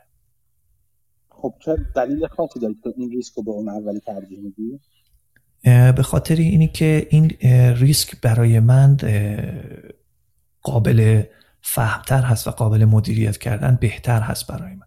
من مثلا اگر برم ریسک دارایی ریسکی تر بخرم مثلا برم توی equity پولم رو بذارم روی Nasdaq index index Nasdaq یا بیام فقط پولم رو بذارم روی ده تا شرکت سوددهی که مثلا در بازار امریکا وجود داره اونجا ریسکش رو اگر بخوایم manage بکنیم باید بریم ریز بشیم روی اون شرکت ها یعنی اینکه ببینیم به حال این شرکت ها یه ریسکی دارن. چه کار دارن؟ یعنی بریم ریز بشیم روی micro economy اون شرکت های اون ده تا شرکتی که شما سعی کردی پورتفولیوت رو وزن توی پورتفولیو وزن زیادی به اونها بدی. و خب این کاری نیستش که من بکنم یا خوب باشم در انجام دادنش ولی manage کردن ریسک لیوریج رو بهتر دیدم برای خودم و راحت تر دیدم. علاوه بر این که فکر می‌کنم لیوریج کردن در نهایت می‌تونه ضرر کمتری داشته باشه تا اینی که ما به سمت دارایی های ریسکی تر بریم. این رو میشه با back test دید اما خب خیلی قابل اتکا نیستش چون در آینده ممکنه کاملا شرایط تغییر بکنه. و هر حال اگر مورد اول رو انتخاب می‌کنیم یه مقدار active تر میشه. یه مقدار کار بیشتری هم باید بکنیم research بیشتری هم بکنیم که اون شرکت هایی که وزن بیشتری توی پورتفولیومون دارن رو بهتر و بیشتر بشناسیم. نسبت به اینی که بیایم و لورج رو فقط بالا ببریم. مرسی ممنونم. دوستان اگر سوالی دارید می‌تونید تقاضا بدید بیایید شفاهی بپرسید یا اگر توی بخش چت سوالی دارید اونجا می‌تونید بپرسید که از امیر بپرسیم. حالا اگه تا, تا دوستان تقاضا بدن یک نفر آقای میسم گفتن که جناب کیوانی میشه لطف کنید نظرتون رو در مورد وضعیت اشتغال و بیکاری آمریکا و همچنین روند تغییرات نرخ بهره بر بازار سهام بفرمایید. وضعیت اشتغالی و بیکاری که خب اینطوری که داره پیش میره به نظر می‌رسه وضعیتش بدتر بشه. یعنی و حتی خود دولت امریکا آقای بایدن هم یه هفته پیش دو هفته پیش اختار دادش که استناد هم می‌کرد به فلیپس کرو و میگفتش که وضعیت اشتغال ممکنه یکم بدتر بشه اما جای نگرانی نیست چون الان ما رکورد رکورد خیلی خوبی داریم رکورد تاریخی داریم در زمینه اشتغال و حالا یکم بدتر بشه به جاش تورم بیاد پایین اشکال نداره قابل تحمل هستش. به نظر می‌رسه که حتی خود دولت و بانک مرکزی هم می که وضعیت اشتغال یکم بدتر بشه از نظر اونها اشکالی به وجود نمیاره. خب به نظر می‌رسه که به هدفشون می‌رسن و وضعیت اشتغال بدتر خواهد شد. در رابطه با تاثیر نرخ بهره بر بازار سهام باز مهمه که نرخ بهره رو چی بگیم؟ اگر منظور همون repo rate هستش که خب repo rate که بالا بره و چرخش پول کمتر بشه وضعیت بازار سهام هم براش خوب نیست و منفی هستش. یعنی هرچی نرخ بهره بالاتر بره خب وضعیت بازار سهام بدتر میشه. مرسی. آقای امیر بالا هستن. سوالتون رو بفرمایید. سلام سلام. دوستان. امیر جان حالا تو این کانالی که داره من بعضا مزاحمش میشم یه ذره سرش رو درد میارم.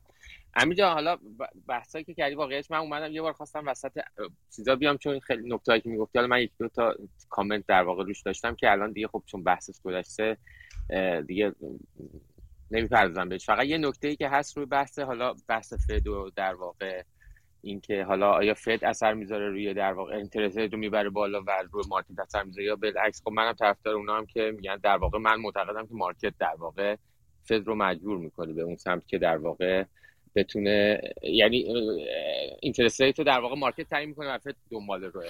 و حالا من الان یه یه دونه توی در, در واقع کامنت ها شما گفتین شما بین federal fund rate در واقع با سی ساله مقایسه کردیم. ولی اگه با دو, دو ساله در واقع نگاه کنید کاملا می‌بینید که federal fund rate در دقیقا نرخ bond در واقع bill دو, دو, دو ساله رو در واقع دنبال می‌کنه. من توی در واقع چتا گذاشتم. اگر در واقع بتونید این حالا pin کنید که بقیه هم ببینن کاملا مشخصه. این یه نکته. یه نکته هم درباره حالا بحث هم پورتفولیویی که بستین اینها منم حالا بگم. یه, یه حالا احتمالا شما risk parity شنیدید دیگه. یه, یه روش دیگه ای که در واقع مثل شما از لورج استفاده می‌کنن و اینها اینه که در واقع فرضاً میگم و اگر می‌خوان 100 درصد exposure به S&P بگیرن میرن از لورج داره مثلا S&P استفاده می‌کنن یک برابر و اون بقیه رو که میمونه رو میرن به در واقع asset های دیگه ای که correlation معکوس داره در واقع. مثلا چه می‌دونم طلا commodity یا چیزای مختلفی یا حتی cash نگه میدارن و در واقع exposure 100 درصدی که به S&P رو دارن و دارن از اون بر یه correlation منفی می‌گیرن که می‌تونه در واقع ریسکشون رو کمتر می‌کنه در واقع. اینم حالا خواستم این نکته فقط بگم. در رابطه با مورد اول که خب بله یعنی کاملا خیلی مرسوم هستش که میگن همینطوری که گفتین فد فانز ریت نرخ بهره دو ساله رو دنبال می‌کنه که درسته و من خودم هم به همین نگاه می‌کنم. در رابطه با مورد دوم یه تفاوت اصلی که وجود داره اینه که شما اگر میرین و ETF لورج مثلا SP بای رو می‌گیرین خیلی فرق می‌کنه با اینی که مثلا من بیام از طریق option leverage بکنم یک ساله یا دو ساله یا هر چیزی. تفاوت اصلیش هم این هستش که اون ETF های لورج مثلا دو برابر SPX قرار هستش که دو برابر SPX به صورت روزانه به شما برگردونه. یعنی چی؟ یعنی اصطلاحا آخر هر روز این باید بره لورجش رو refinance بکنه. این خیلی نکته مهمی هستش. اما اگر من میام یک option deep money می‌گیرم با لورج دو به یک برای سررسید یک سال آینده من یک سال آینده باید بیام این رو refinance بکنم. اینی که لورج یک روزه باشه یا یک ساله باشه نوع ریسک رو در پورتفولیو کاملا متفاوت می‌کنه و این دوتا اصلا اصلا یکسان نیستن و ریسک لورج روزانه خیلی خیلی بیشتر هست از ریسک لورج سالانه. مثال دیگه اگر ما میریم وام می‌گیریم و خونه می‌خریم اگر وام پنج ساله گرفتیم بعد از پنج سال دوباره باید بریم این وام رو refinance کنیم با نرخ بهره اون موقع. اگر من یه وام خونه بگیرم یه هفته ای و هر هفته بخوام برم اینو refinance بکنم ریسک بیشتری رو تحمل می‌کنم. چون اگر هفته آینده نرخ بهره به ضرر من حرکت کرد من مجبورم برم refinance بکنم با پول بیشتری بدم بابتش. ولی اگر یک ساله باشه نوساناتی که در طول یک سال اتفاق میفته برای من مهم نیست و آخر یک سال هستش که من میرم اون مورگجم رو refinance می‌کنم. یا اگر پنج ساله باشه آخر پنج سال این کار رو انجام میدم. بنابراین این که لورج ما روزانه باشه یا سالانه باشه خیلی خیلی فرق می‌کنه. درسته من فقط یه کامنت سری بدم. ببین آره اون که میگید خب خیلی بعض خیلی از این در واقع لورج دارا این مشکل رو دارن ولی هستن بعضا حالا ابزارهایی که این دقیقا به این شکل نیستن و خیلی خیلی نزدیک با اینکه با وجودی که لورج هستن خیلی خیلی نزدیک در واقع اون حالا شاخص رو دنبال می‌کنن. من حالا اینایی که معمولا حالا ما retailer استفاده می‌کنیم بله اینایی که شما میگید این مشکل توشون هست ولی میگم حداقل professional ها ابزارهایی رو می‌تونن طراحی کنن که این در واقع exposure رو بگیرن و این مشکل هم نداشته درست. ممنون. دوستان دیگه سوالی اگه پرسشی دارید می‌تونید تقاضا بدید و یا به صورت تو چت بپرسید. من دارم میگم که مسعود و کیوان هر دو کمک می‌کنن تو لینک گذاشتن ها توی چت. از هر دوشون ممنونم. سلام من می‌تونم سوال بپرسم؟ آره آره چرا که مرسی برای ارائه خیلی خوبتون خیلی استفاده کردیم. یه سال که داشتم در مورد صحبت هایی که دیوید آین هورن می‌کرد به تازگی تو گروه آقا مهدی گذاشتم ویدیوش نمیدم آقا همین شما رسیدیم ببینین این صحبت دیوید آین هورن رو؟ من قسمت هایشو دیدم آره کامل نه ولی آره قسمت هایشو دیدم حالا من جزئیات خیلی یادم نیست ولی یه برداشتی که می‌کردم این بود که می‌گفت استدلال می‌کرد می‌گفت که اصلا فد اون امکانات قبل رو نداره که نرخ بهره رو ببره. بالا مثلا یه حساب کتاب ساده می‌کرد. می‌گفت که مثلا دت آمریکا اینقدر دفیسیتش باندایی که داره اگه مثلا نرخ بهره اینقدر بره بالا مثلا بعد حساب کرد به هر درصده که چقدر این interest سالانه باید بدن. و خب خیلی محاسباتش ساده بود که نشون داد چقدر astronomical میشه اگه interest rate خیلی بره بالا. و راجع به چیزای دیگه مثلا مثل اون MBS ی که mortgage-backed security که تو balance sheet Fed صحبت می‌کرد و می‌گفت که مثلا interest rate که میره بالا خب اون asset ا قیمتشون کم میشه و اون پولی که اختلافشه و فد عملا از دست داده. خب این اینو تریجری باید بده. یعنی دوباره یه ضرر میشه برای دولت آمریکا. حساب کتابای اینجوری می‌کرد و می‌گفت که فد اصلا نمی‌تونه اینترست ریت رو ببره بالا.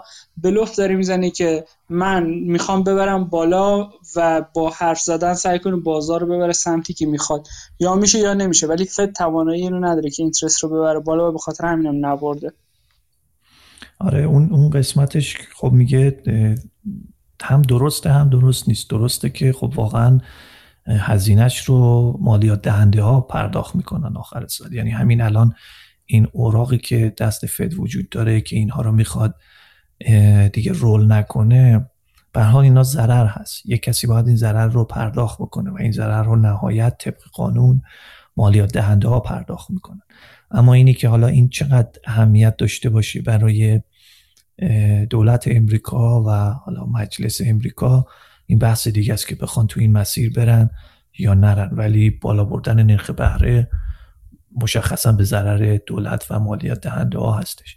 و نکته دیگه ای هم که گفتیم که درست هستش اینه که الان من هم همیشه گفتم این بازی بیشتر بازی روانیه الان اگر نگاه بکنی چندین ماه هستش از ماه نوامبر که این بازی روانی شروع شده و نرخ بهره رو گفتن می‌خوایم ببریم بالا بعد کیوتی رو اضافه کنیم. ولی اگر عملا نگاه بکنین تنها اقدامی که تا الان فد انجام داده فکر می‌کنم نیم درصد نرخ بهره رو برده بالا. یعنی کاری که انجام داده حالا دقیق یادم نیست ولی فکر می‌کنم غیر از نیم درصد کار دیگه ای انجام نداده. و اقدام دومش قرار هستش از 15 جون این کیوتی اتفاق بیفته. و بیشتر بقیهش حرف بوده در عمل خیلی اقدام خاصی از طرف فد ما ندیدیم که اتفاق بیفته.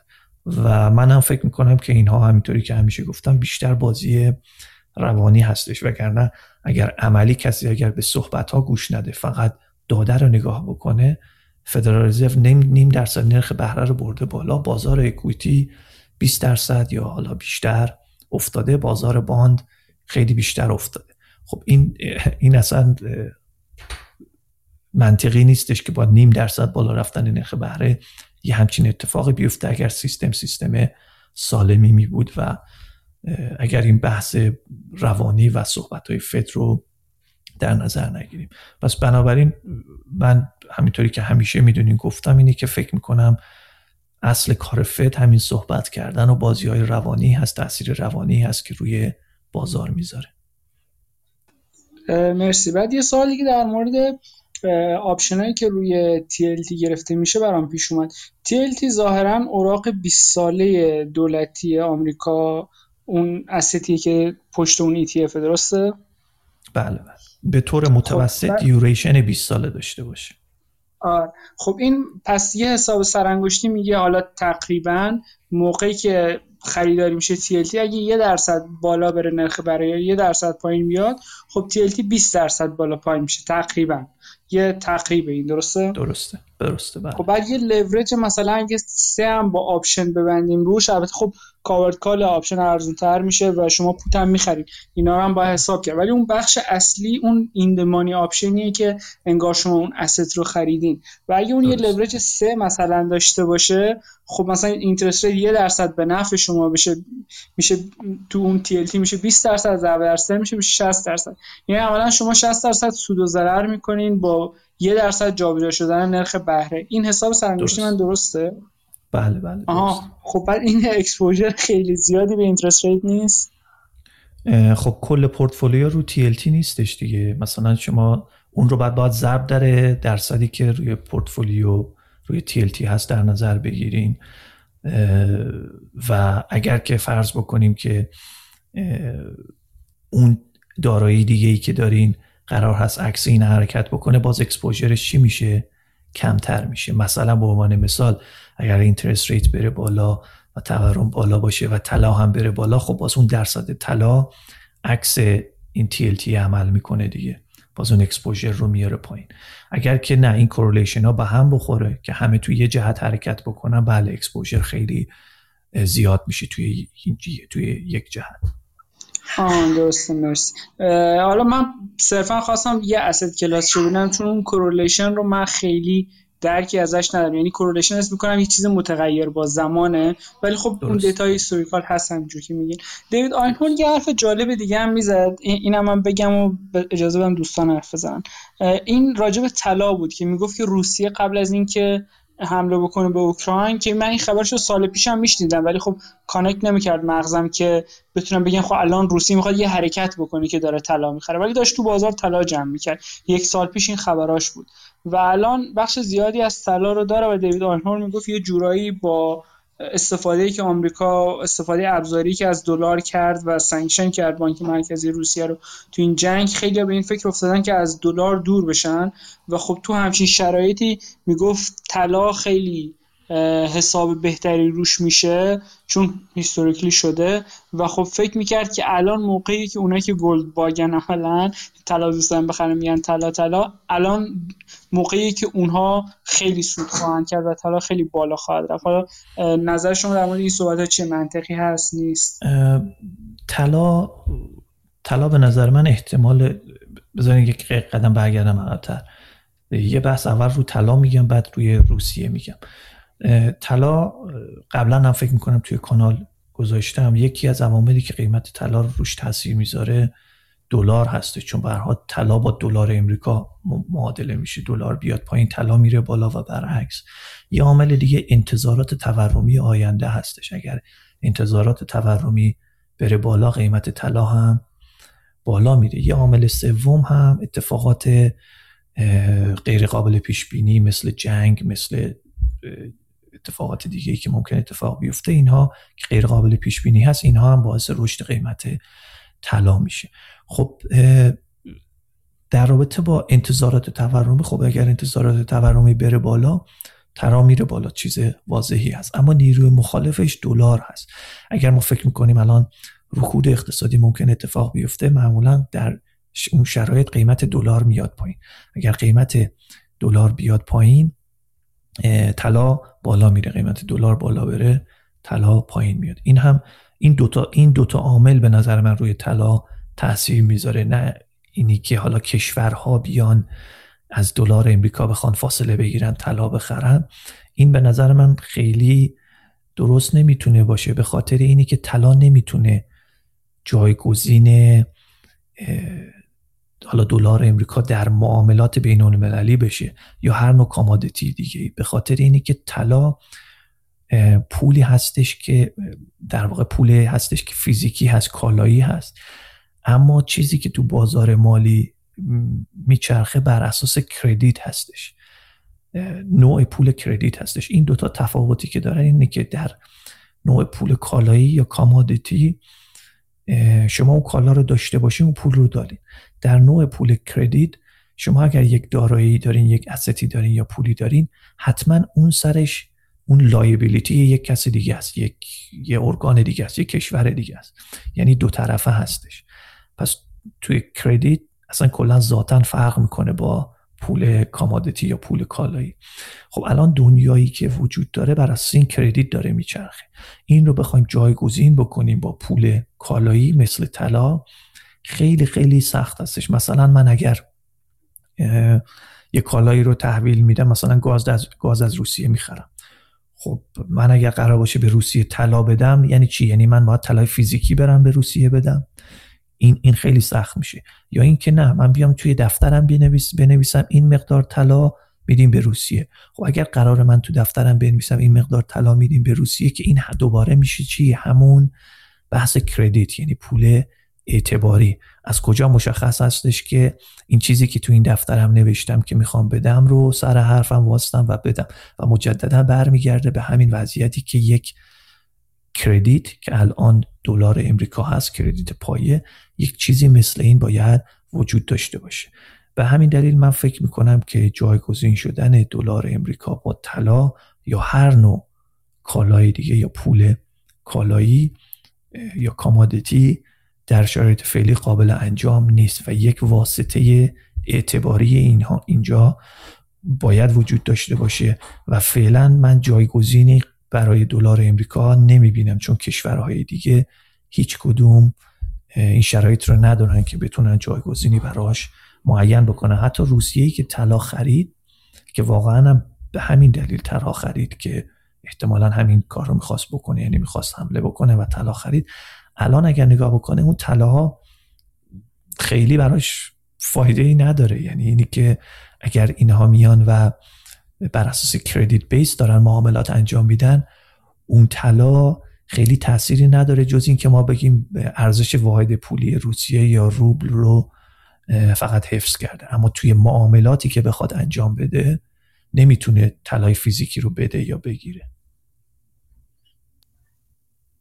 خب نمی‌تونم مثلا فرض بکنین بانک مرکزی روسیه یه حساب باز کنه پیش بانک مرکزی چین یه محمولی بزرگ طلا ببره اونجا تحویل بده به ازاش یه حساب مثلا رمنبی بگیره یا هر چیزی و خب از اون بیشتر معاملاتش با چین انجام میشه. مثلا از این طریق طلا به عنوان لاست ریسورت مثلا براش کار بکنه. درست. اینجا میشه که در واقع دلار امریکا یا اون کردیت مانی که دلار امریکا بوده با کردیت مانی واحد پول چین جایگزین شده. اما اگه این کارو بکنه به ضرر روسیه هست. چرا؟ چون اون کردیت مانی میزان ارزش دست دولت چینه نه دست روسیه. مگر اینکه توافق بکنن که میزان تولید اون واحد پول که حالا هرچی می‌خواد باشه فقط بر اساس مقدار طلایی باشه که اونجا وجود داره. یعنی اینکه دقیقا بر اساس اون مقدار طلا باشه. که اگر اینجوری باشه اول اینکه اون کشور چین این رو قبول نمی‌کنه. دو اینکه اگر اینجوری باشه دیگه الاستیسیتی نداره اون واحد پولی. بنابراین نمی‌تونه expansion یا contraction داشته باشه بر اساس اینکه شرایط اقتصادی تغییر بکنه. و اگر وارد یه رکودی بشن نمی‌تونن با money expansion اون رو همین کاری که الان داره دولت چین می‌کنه. دیگه اون کار رو نمی‌تونه بکنه. به همین دلیل دولت چین چرا بیاد همچین چیزی رو قبول بکنه؟ آره اگه همچین اتفاق بیفته که روسیه از موضع ضعف قاعدتا وارد میشه دیگه. یعنی طلا رو میده معادلش پول چین رو می‌گیره و به این امید که دولت چین ارزش این پول رو به سرعت و به شدت از بین نمی‌بره و روسیه از این برای گرفتن کالا و خدمات مثلا استفاده می‌کنه. ولی خب اینا speculation دیگه درست میگه احتمال اینکه دلار جایگزین بشه کمه و به این راحتی و به این سرعت نمی‌تونه انجام بشه. مرسی از جوابتون. یکی دیگه از دوستان پرسیدن که رکود کنونی و کاهش قیمت مسکن تورم مسکن تداوم داره. در رابطه با مسکن من خیلی هیچ وقت نظری نمیدم چون اعتقاد دارم بازار مسکن بازار محلی هست. بازار مسکن هر شهری با اون شهر دیگه از زمین تا آسمون فرق می‌کنه چه برسه به کشور تا کشور دیگه. بنابراین نمی‌دونم برای مسکن من خیلی روی مسکن جز مسکن لوکال شهر خودمون چیز دیگه ای رو دنبال نکردم. اما رکود کنونی خب طبق صحبت های دولت و بانک مرکزی امریکا ما هنوز رکود نداریم. حتی خیلی از رسانه ها هم میگن ما هنوز رکودی نداریم. بنابراین از نظر اونها اصلا رکودی وجود نداره که بخواد تداوم داشته باشه. نظر خود من این هستش که رکود داریم و توی چند ماه آینده این مشخص میشه. یعنی همه گیر میشه که بله این رکود وجود داره. حالا اگر جی دی پی امریکا رشدش منفی باشه که خب دیگه به صورت رسمی وارد این رکود شدیم. یکی دیگه از دوستان پرسیدن که یه خورده در مورد مثال بزنید در مورد اینکه چجوری position میبندیم. وقتی صحبت می‌کنید از اینکه میگین مثلا deep in the money call می‌خرید و میفروشید چجوری دقیقا این کار انجام دید یه یک نمونه از مثال شده قبلیتون اگر می‌خواید می‌تونی بگم جان.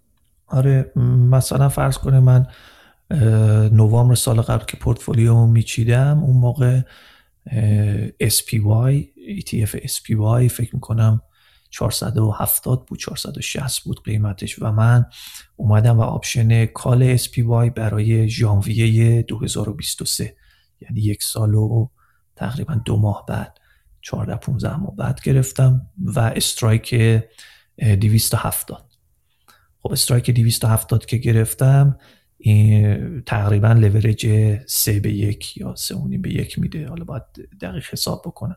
چون اون زمان قیمت 460 470 بود. من strike 270 رو گرفتم.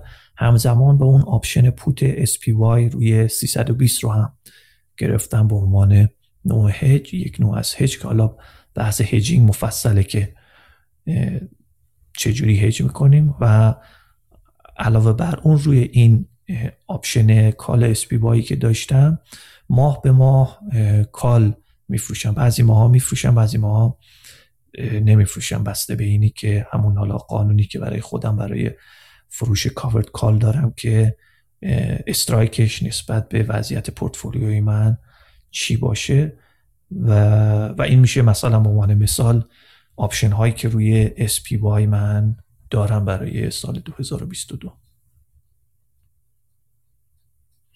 فکر می‌کنم بعد سال بعدیشم در رابطه با هج گفتم. بله حتما باید portfolio hedge باشه.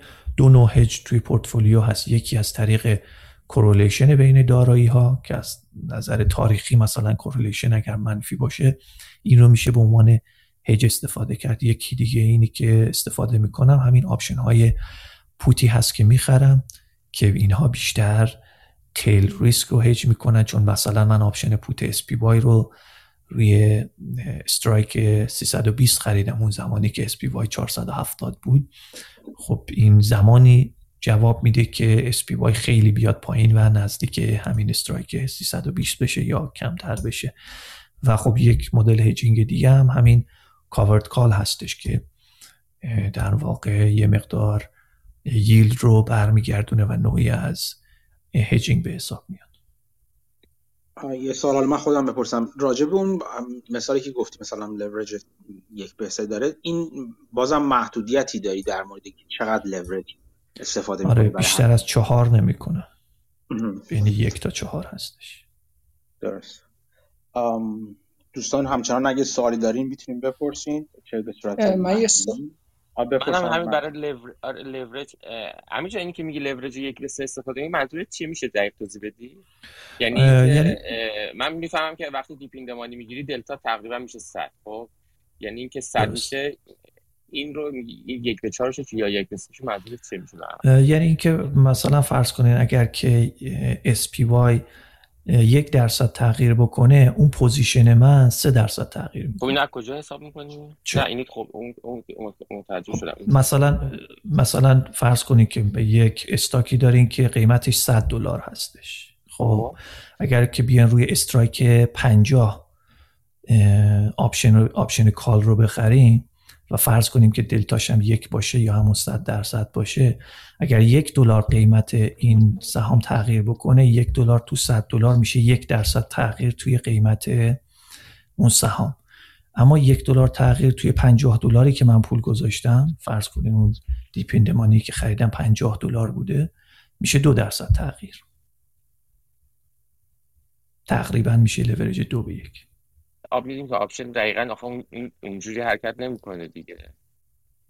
خب میگم دیگه تقریبا میشه. برای loan آره برای مثلا خونه حالا برای loan وقتی بگیرید شما وقتی در واقع تو حالا stock یعنی سهام و وقتی شما بعض در واقع لورج استفاده می‌کنی این من معنی میده. ولی برای option زیاد این این محاسبه رو انقدر اینجوری من سوالم برای همین بود. این سوال این در واقع این لورج رو نمیشه اینجوری قد دقیقه مثلا گفت یک به دو یک به سه یک به چهار. وقتی که deep in the money باشه که دلتای شما یک باشه و اثر گاما نداشته باشید چرا تقریبا همین حالت رو اون لورج وقتی که عددی تو گفتیم این لورج شما عملا این میشه. فرضاً میگم اگه اون سطح سهم شما هزار دلار بخواید بدید ولی برای خرید option ه 500 دلار می‌دید شما یه leverage تون عملا میشه یک به دو اینجوری. فکر کنم بشه حساب کرد ولی با جور دیگه ای نمی‌فهمم خب همین یعنی همین که مثالی که شما. زدین دقیقا درسته و خب. اگر شما option ی که می‌گیرین اون premium اضافه ای که میدین نسبت به in the money بودنه اون رو به عنوان هزینه لورج کردنتون در نظر بگیرین و همینطوری که میگیم به جایی که هزار دلار بدم و مثلا ده تا سهم 100 دلاری بخرم بیام مثلا 500 دلار بدم و این یک دلار تغییر تو هزار دلار یا ده دلار تغییر تو هزار دلار میشه مثلا فرض کنید یه درصد ده دلار تغییر تو 500 دلار میشه مثلا دو درصد به شرط اینکه آپشن دیپیندمانی باشه که دلتا یک باشه و گام شما عملا تأثیری نداشته باشه تقریبی این بله. حالت به وجود میاد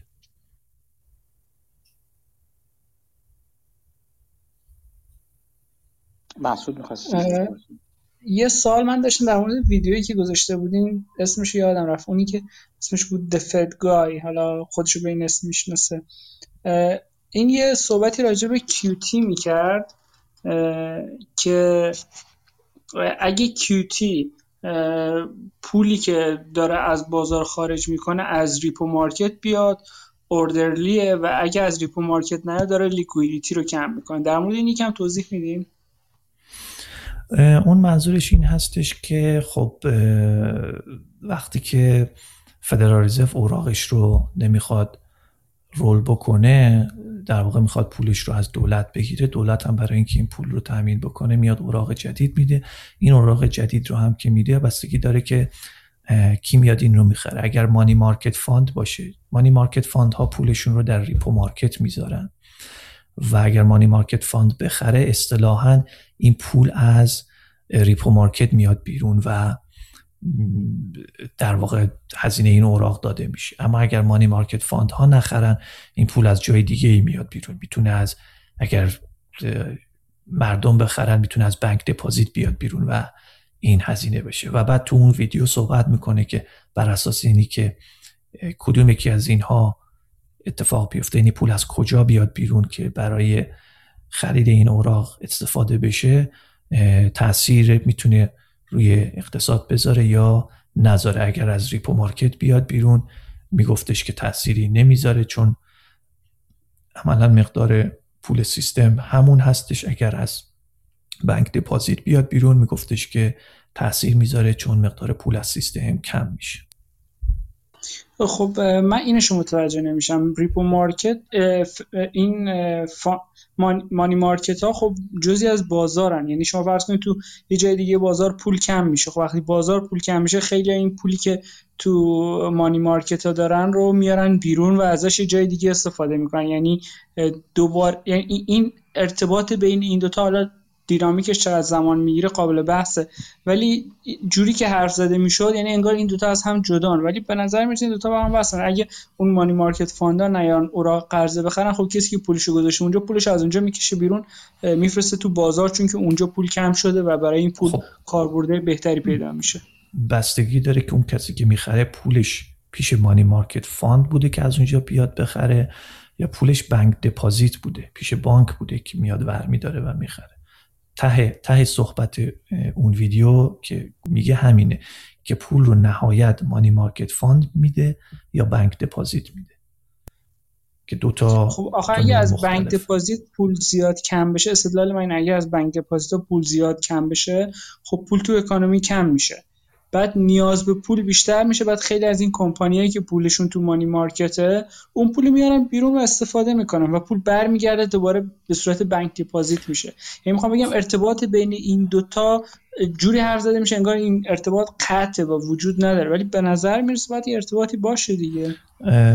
نکته که ایشون تو اون ویدیو میگه دقیقا همینه که این به این شکل نیستش که اگر bank deposit کم بشه بیان و نهایت پول رو از money market fund بگیرن. اینجوری که شما میگین نهایت پول از money market fund میاد بیرون. ولی چیزی که تو اون ویدیو میگه میگه همچین چیزی نیست.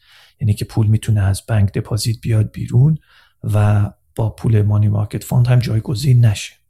که به طور کل در این حالت پول کل پول در اقتصاد کمتر میشه. اون ویدیو نکته اصلیش دقیقا همین هست که این ارتباطه نیستش که ما بگیم اگر bank deposit کم شد money market fund میاد جبران می‌کنه و پول پول برمیگرده.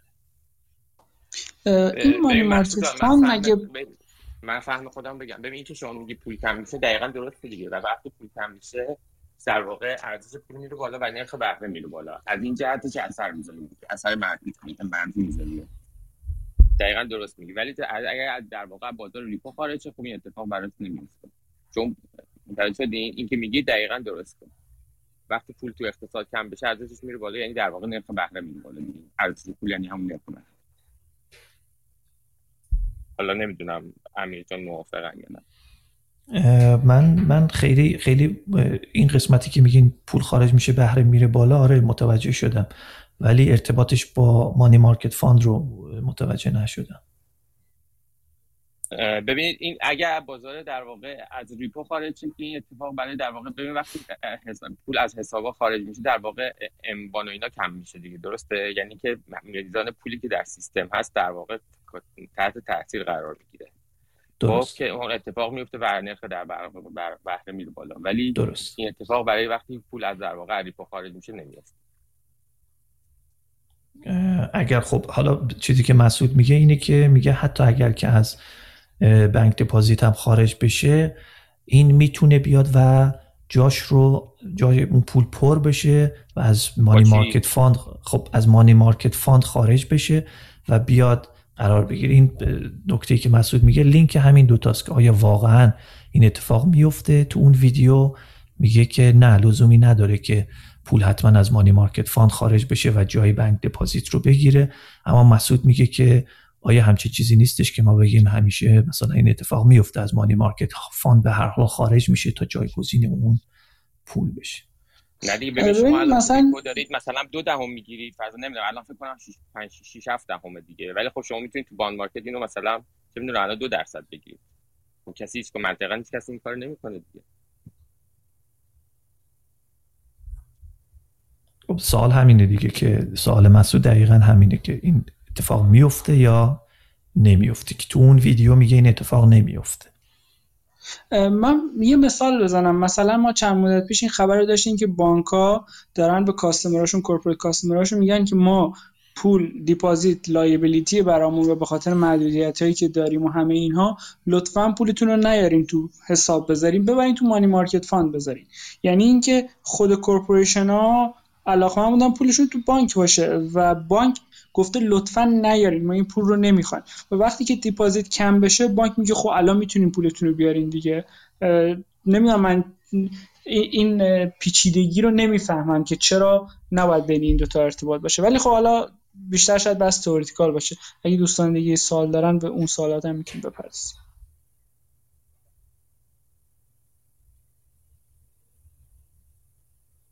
کسی با سوالش مثلا شما بحث باند هم که 20 دلار گفتید حالا ببخشید من زیاد میشم مثلا ببین با duration bond با در واقع اون 20 ساله یه مقدار فرق داره. یعنی اینجوری نیست که اگه bond ی 20 ساله است و یه درصد interest بالا پایین که اون 20 درصد به 20 درصد جا بشه در واقع duration bond هستش که با duration به معنی اصطلاح لغوی یه مقدار فرق داره. مثلا من فکر کنم من رفتم حساب کردم مثلا duration bond 20 ساله اگر مثلا بسته دو تا عامل اثر داره. در واقع interest روش اثر داره و اون coupon ی که در واقع خود bond بهش چسبیده در واقع. این دوتا در واقع duration bond رو تعیین می‌کنه. الان مثلا اگه bond 20 ساله ای باشه که دو درصد فرضا coupon ش باشه و الان خب نرخ بهره تقریبا 3 درصده مثلا 13 14 درصد میشه مثلا. به جایی که 20 باشه. این فکر کنم مسعود بیشتر روی ETF TLT مد نظرش بود. نه آره دیگه خب ببین نه اگه یه درصد آره. همین دیگه دقیقاً کنم همین نکته همینه. وقتی اگر interest واسه bond 20 ساله حالا TLT که شما گفتید حالا duration 20 ساله است دیوریشنش فرق داره. این نکته تخصصیه. باند 20 ساله وقتی که یک درصد اینترست جابجا این به این معنی نیستش که این در واقع حالا 20 درصد میره بالا یا 20 درصد میره پایین. دیوریشنش کمتر از عدد آه خب نه TLT چیز هستش. TLT دیوریشن 20 ساله هستش نه اینی که اوراق 20 ساله رو نگه میداره. مطمئنی؟ آره آره. TLT duration ش 20 ساله هستش. یعنی الان با یعنی با مثلا interest rate یعنی correlation یک به یک دارن؟ دقیقا. خب وقتی میگیم duration 20 ساله هستش دقیقا 20 درصد تغییر نمی‌کنه ولی حدودا بله. حالا میشه ETF TLT رو نگاه بکنید duration ش دقیق نوشته که چقدر هستش؟ ولی بله duration ش هدف اون ETF این هستش که دیوریشن و حدود 20 سال نگه داره. مچوریتیش فرق می‌کنه. حالا اگر نگاه بکنیم مچوریتیش ممکنه متفاوت باشه. نه در واقع یه تقریب درجه اول دیگه. شما مثلا بگین یک به علاوه مثلا x مثلا به توان n بعد اینو بگین یک به علاوه nx مثلا تقریبا باشه. یعنی تقریبا عدد درستی نیست ولی خب سرانگوشی یعنی من هدفم این بود که بگم این خیلی لورج میره بالا نسبت به تغییرات اینترست حالا دقیقش میشه حساب کرد. بله.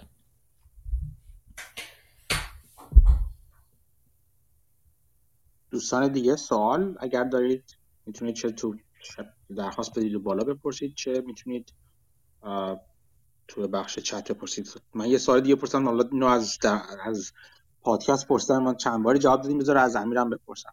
امیر جان دوستانی که راجع حالا دید ماکرو می‌خوان ماکرو می‌خوان بیشتر یاد بگیرن چند بار از در دید دید ولی اینوستینگ من چندین بار پاسخ دادم ولی از نگاه ماکرو چه مسیر یادگیری رو تو پیشنهاد می‌کنی برای اینکه حالا چه مطالعاتی؟ به صورت خودآموز خودشون چه مسیری رو برن برای اینکه به یه نقطه قابل قبولی برسن.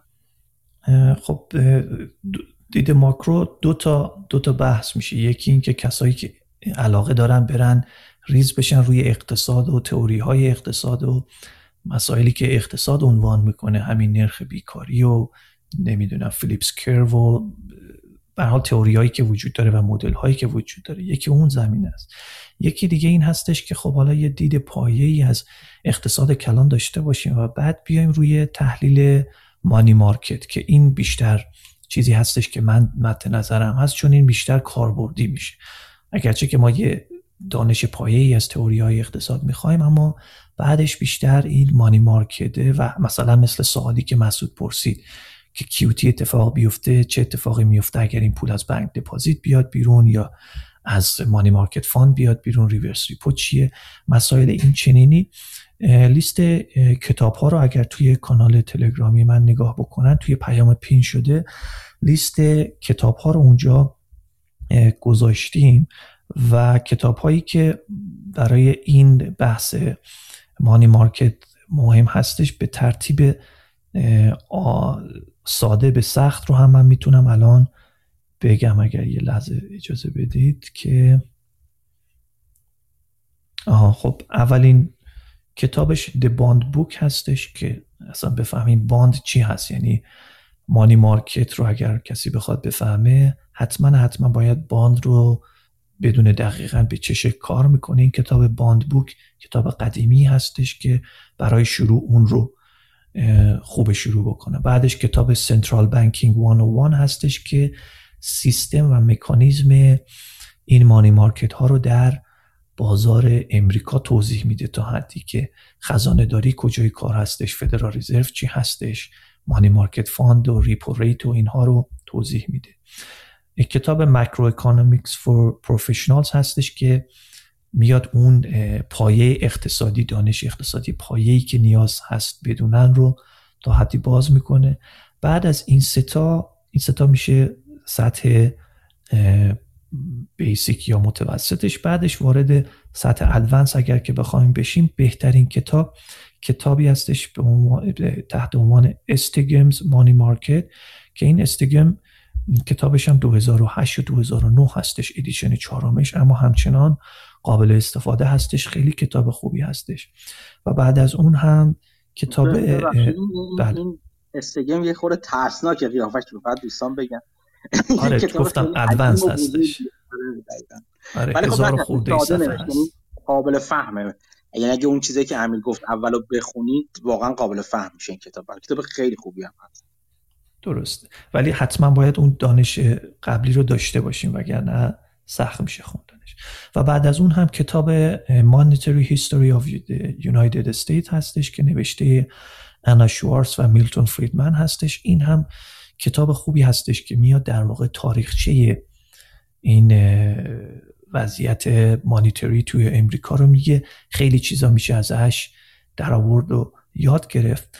اگر کسی می‌خواد قبل از این دوتا کتاب آخر که استیگمز و این مانی، مانیتری هیستوری هست می‌تونن کورس پریمیر رو که اون رو هم توی کانال هست می‌تونن اون رو بگیرن روی یوتیوب. course ش هست فکر می‌کنم 17 جلسه هستش. اون هم course خوبی هست یعنی اون کتاب های پایه که خوندن این course رو انجام بدن و بعد بیان سراغ کتاب Stigum's که کتاب مرجع money market هستش.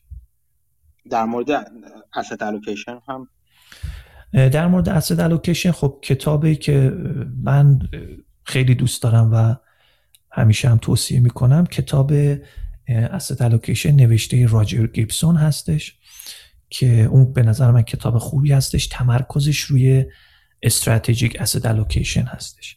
اگر بحث tactical asset allocation رو می‌خواین کتاب های دیگه ای وجود داره تحت عنوان asset allocation. اکثرا کتاب ها tactical رو بررسی می‌کنن اما به نظر من این کتاب راجر گیبسون کتاب خیلی خوبی هست برای asset allocation. پرسیدم آیا این کتاب ترجمه فارسی هم داره؟ نمی‌دونم. اطلاع ندارم این رو. یه سالی حالا من خودم بپرسم. چه کسانی رو دنبال می‌کنه امیر توی بازار به عنوان کسانی که حالا برای نظرشون یا برای تحلیلشون ارزش قائلی؟ من سعی می‌کنم افرادی که دنبال می‌کنن دیدگاه های مخالف و متضاد داشته باشن. به خاطر اینی که اعتقاد دارم تو توی اقتصاد و بازار مالی هیچ دیدگاهی درست یا غلط نیست. و این حالا چیزی هستش که به نظر من توی علوم انسانی اصلا این شکلی هستش که درست و غلطی نداریم. هر دیدگاه یه سری خوبی ها داره یه سری بدی ها داره. و هر تصمیمی که در اقتصاد می‌گیریم یک سری مزایا یک سری معایب داره. ما فقط باید بشناسیم که مزایا و معایبش چی هست و بر اساس اون پورتفولیومون رو اجاست بکنیم. با همین اعتقاد سعی می‌کنم افرادی که دنبال می‌کنم نظرهای مخالفی داشته باشن با هم دیگه. دو تا از بهترین هایی که دنبال می‌کنم که خب توی پادکستمونم نظرات اینها نظرات غالب هست یکی جیم گرانس هستش که نظر کاملا ضد فد داره و در واقع بیشتر میشه گفت دیدگاه آستریان به اکانومی داره یا حتی مانیتوریست به اکانومی داره و یه دیدگاه یک کسی دیگه ای که دنبال می‌کنم روزنبرگ هستش که اون دیدگاهش 180 درجه با جیم کرند فرق می‌کنه و اون اقتصاددان هستش و بیشتر از لنز اقتصادی نگاه می‌کنه و از زمانی که من یادم هست از شاید 8 سال پیش این همچنان بریش بوده تا همین الان. یعنی دیدگاه اون رو اگر می‌بینید باید با این فرض ببینید که این همیشه فکر می‌کنه فردا همه چی داره از هم میپاشه. و این دوتا شخص رو خیلی دنبال می‌کنم علاوه بر اون نوشته های جف اسنایدر رو دنبال می‌کنم که وبلاگ داره به صورت رایگان هستش نوشته هاش میشه دنبال کرد و استفاده کرد.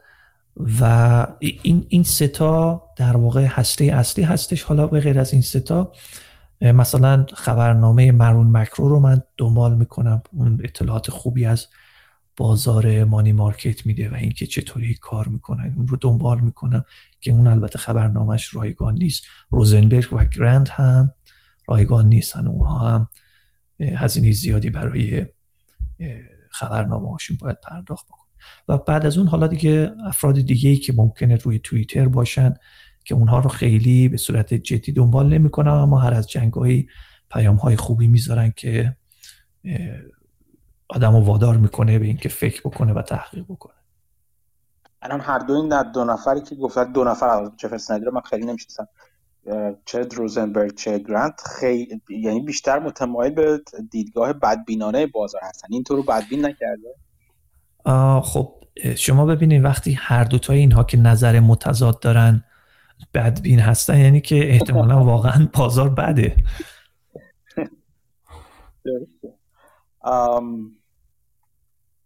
دیگه سوال دیگه من دارم نگاه می‌کنم. اینجا نمی هم بذارید یه سالی آمده گفتن اینورسیتی اف نمی‌گیرید برای هج کردن؟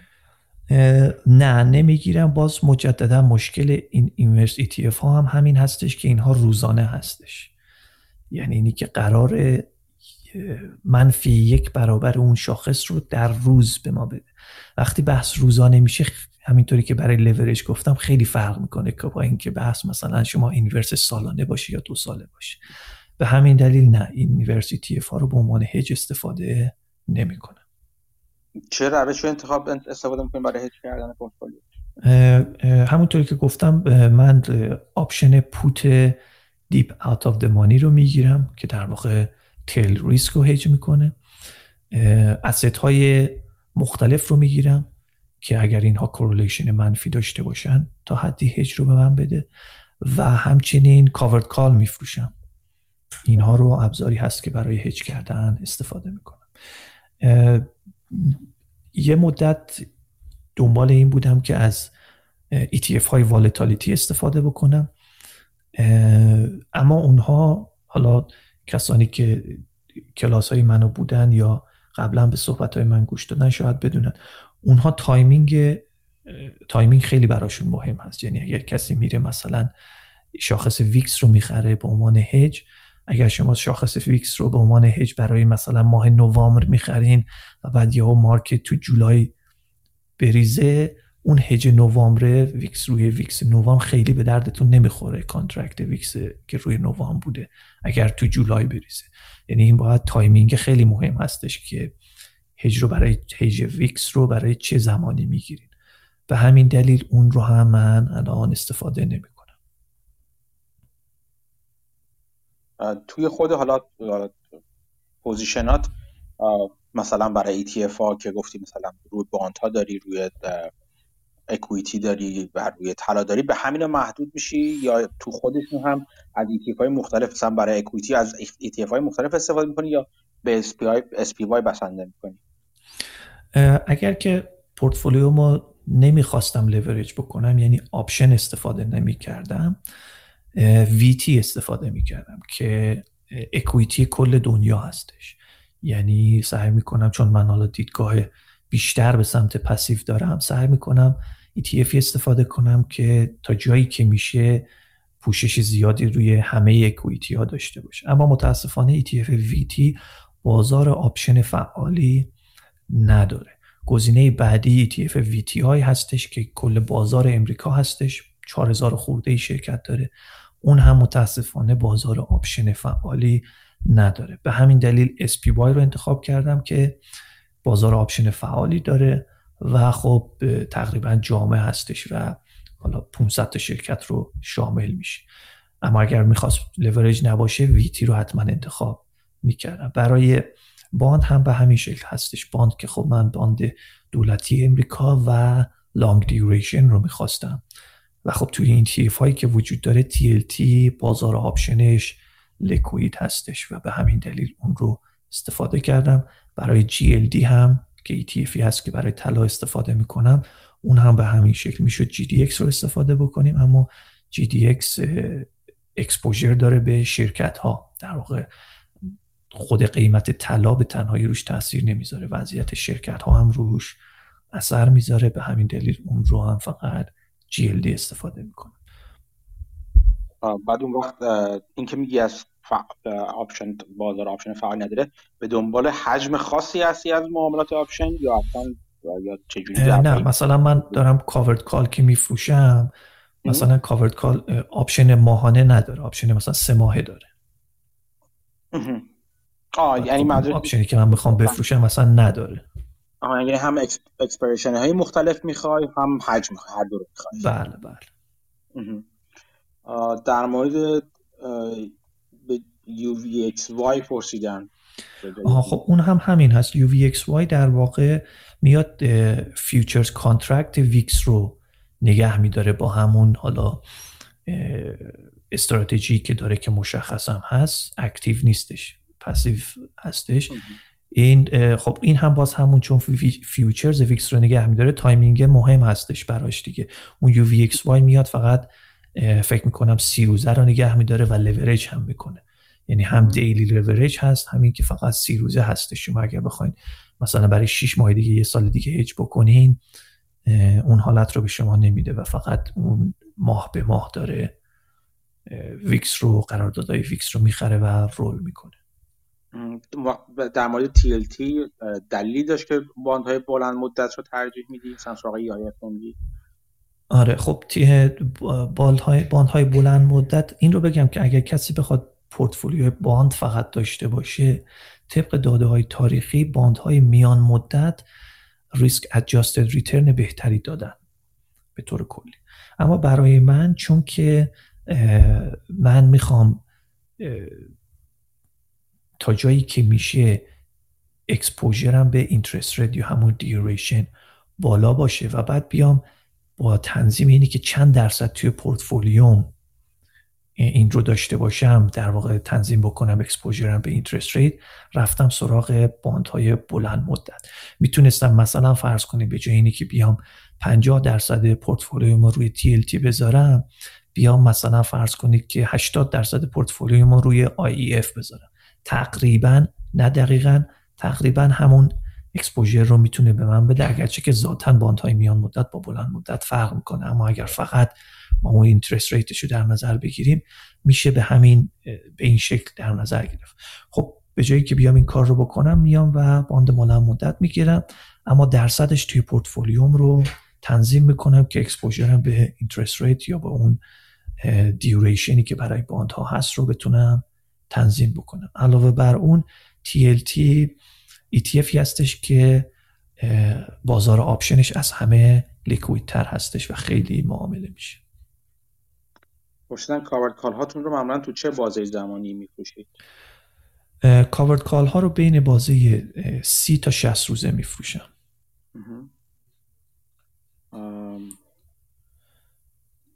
آقای شهرام یه سوالی می‌خوام بپرسن. سلام و عرض ادب. خیلی من ببخشید اگه این سوال قبلا پرسیده شده. من دو تا سوال دارم. کار کارتون چرا هفتگی نمیفروشین؟ چون که وقت درآمدتون بیشتره. یک. دوم اینکه من همین الان join شدم. درست متوجه شدم که شما پورتفولیوتون رو با option ها optimize می‌کنین. یعنی خود stock رو نگه نمیدارین. روش optimization یا allocation portfolio تون چیه و اساسا چه درصدایی رو شامل میشه؟ چه چیزایی؟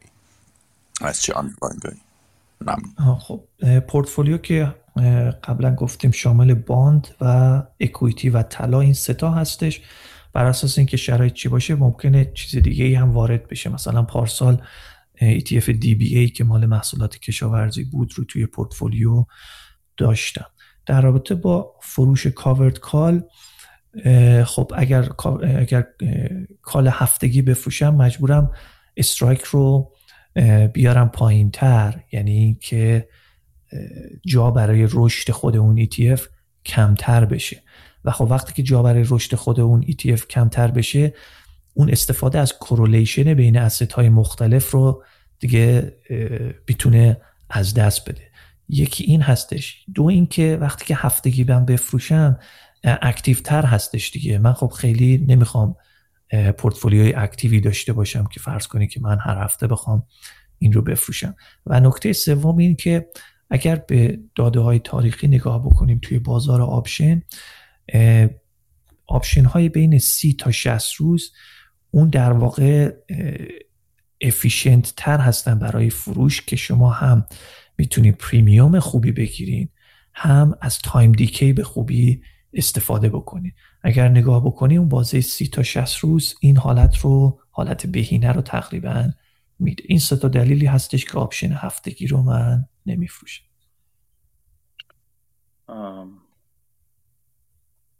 فکر می‌کنم کم کم به زمان چیز رسیدیم چون من این هفته هم مشغولیت بعدی دارم که می‌خوام در گفتگو یکم کوتاهتر می‌کنیم. خیلی خیلی ممنونم امیر جان از اینکه تو جمع ما حضور پیدا کردی و به سوالای من و بقیه پاسخ دادی. یکم راجع به راه راه ارتباطی بپرسن. اگه دوستان دیگه سوالی داشتن چطور می‌تونن با ارتباط برقرار کنن و سوالاتو بپرسن؟ و یه بار دیگه اگه ممکنه راجع به سرویس خبرنامت در واقع پادکست توضیح بده که اگر دوستان خواستن مشترک بشن چی, چی توش میگی و در واقع دوستان اگه خواستن مشترک بشن بهترین راه چی هستش؟ برای ارتباط خب بهترین راه تلگرام هستش که می‌تونن با آدرس همون ات امیر کیوانی با خودم تماس بگیرن یا توی کانال تلگرامیمون که AK Investment هستش عضو بشن اونجا پیام بذارن. یک گروه هم داریم که تو اون گروه هم گروه وصل شده به همون کانال اونجا هم می‌تونن پیام بذارن. برای پادکست هم خب پادکست رو می‌تونن عضو بشن مطالب پادکست فقط مخصوص اعضا هستش اما مطالب کانال رایگان هست برای کسایی که تو کانال هستن می‌تونن استفاده بکنن. در واقع پادکست میاد و تو این پادکست میایم و مطالب روزی و اتفاقات روزی که افتاده رو تحلیل می‌کنیم. اینجوری نیست که فقط خبرش رو بگیم این اتفاق افتاد. تحلیل می‌کنیم که این خبر یعنی چی چه تأثیری داره و توی پورتفولیومون چه تأثیری می‌ذاره؟ همچنین update های پورتفولیو رو به صورت هفتگی برای اعضای پادکست هم ارسال می‌کنیم که چه معاملاتی انجام دادیم. هفته آینده نگاه می‌کنیم که چه معاملاتی در آینده بشه انجام داد. به نظر من حالا من خودم که نباید تعریف بکنم فکر می‌کنم پادکست خوبی باشه بر اساس feedback ی که از دوستان گرفتیم. آدرس پادکستمون هم هست akinvestment.supercast.com می‌تونید اونجا برین و عضو بشید و سوالاتتون هم در کانال تلگرامیمون بپرسید. خیلی خیلی ممنون. بازم از اینکه وقت گذاشتی و به سوالای من و بقیه بچه ها پاسخ دادی. امیدوارم که باز تا در آینده اگه فرصتی بشه بازم به مناسبت دیگه از حضورت بهرمند بشیم و با هم دیگه راجب اتفاقات مکرو و سایر اتفاقات گپ بزنیم. خیلی ممنون از شما که این پادکست هفتگی خوب رو دارین و ممنون که این فرصت رو به من دادید اینجا صحبت کنم. ممنونم. خب دوستان همونطور گفتم این هفته من یه خورده مشغولیتم زیاد هستش و در واقع همین الان توی مسافرت هستم. به همین دلیل این گفتگو رو این هفته اینجا ببندیم و تا هفته دیگه که دوباره برگردیم به روال عادی پادکست. از حضور شما خدافزی می‌کنم. خبرنامه خواهیم داشت این هفته. حالا شاید با یک روز تاخیر دوستانی که مشترک خبرنامه نشدن می‌تونن حتما خبر همین کلمه رو کلمه خبرنامه پرسه زنی در بازار رو جستجو کنن. توی سابستک ببینند و مشترکش بشن یا آدرس prowlingthemarkets.com.substack.com رو جستجو کنن و اونجا می‌تونن در همین خبرنامه هستش. اگر مشترکش بشن ایمیلش براتون حتما میاد. فقط باید اضافهش کنید به contact list تون که توی اسپمتون نره. یا تو بخش promotion Gmail تون که Gmail دارید در واقع نره. توی خبرنامه هم راجع به اتفاقات روز از نگاه خودم صحبت می‌کنم من و اخباری که برام جالب تر بوده. اغلب این اخبار یک زنجیره خاص رو تشکیل میدن و یک دیدگاه رو برای من شکل میدن و گاهی هم در واقع منجر به معامله ممکنه بشن یا ایده سرمایه گذاری بشن که اونجا اونجا هم مطرح می‌کنم. فعلا بخش ایده رایگان هست ولی به زودی بخش ایده فقط نه خود خبرنامه رایگان نخواهد بود. ولی بخش خود خبرها و تحلیل ها و در واقع بقیه خبرنامه همیشه رایگان خواهد بود. الالعبد بازم ممنون که توی گفتگوی ما شرکت کردین دوستان. تا هفته آینده که دوباره دور همدیگه جمع بشیم مواظب خودتون و اطرافیانتون باشید. چیزای جدید یاد بگیرید و بیاید به ما هم یاد بدین. ممنونم. خدا نگهدار همین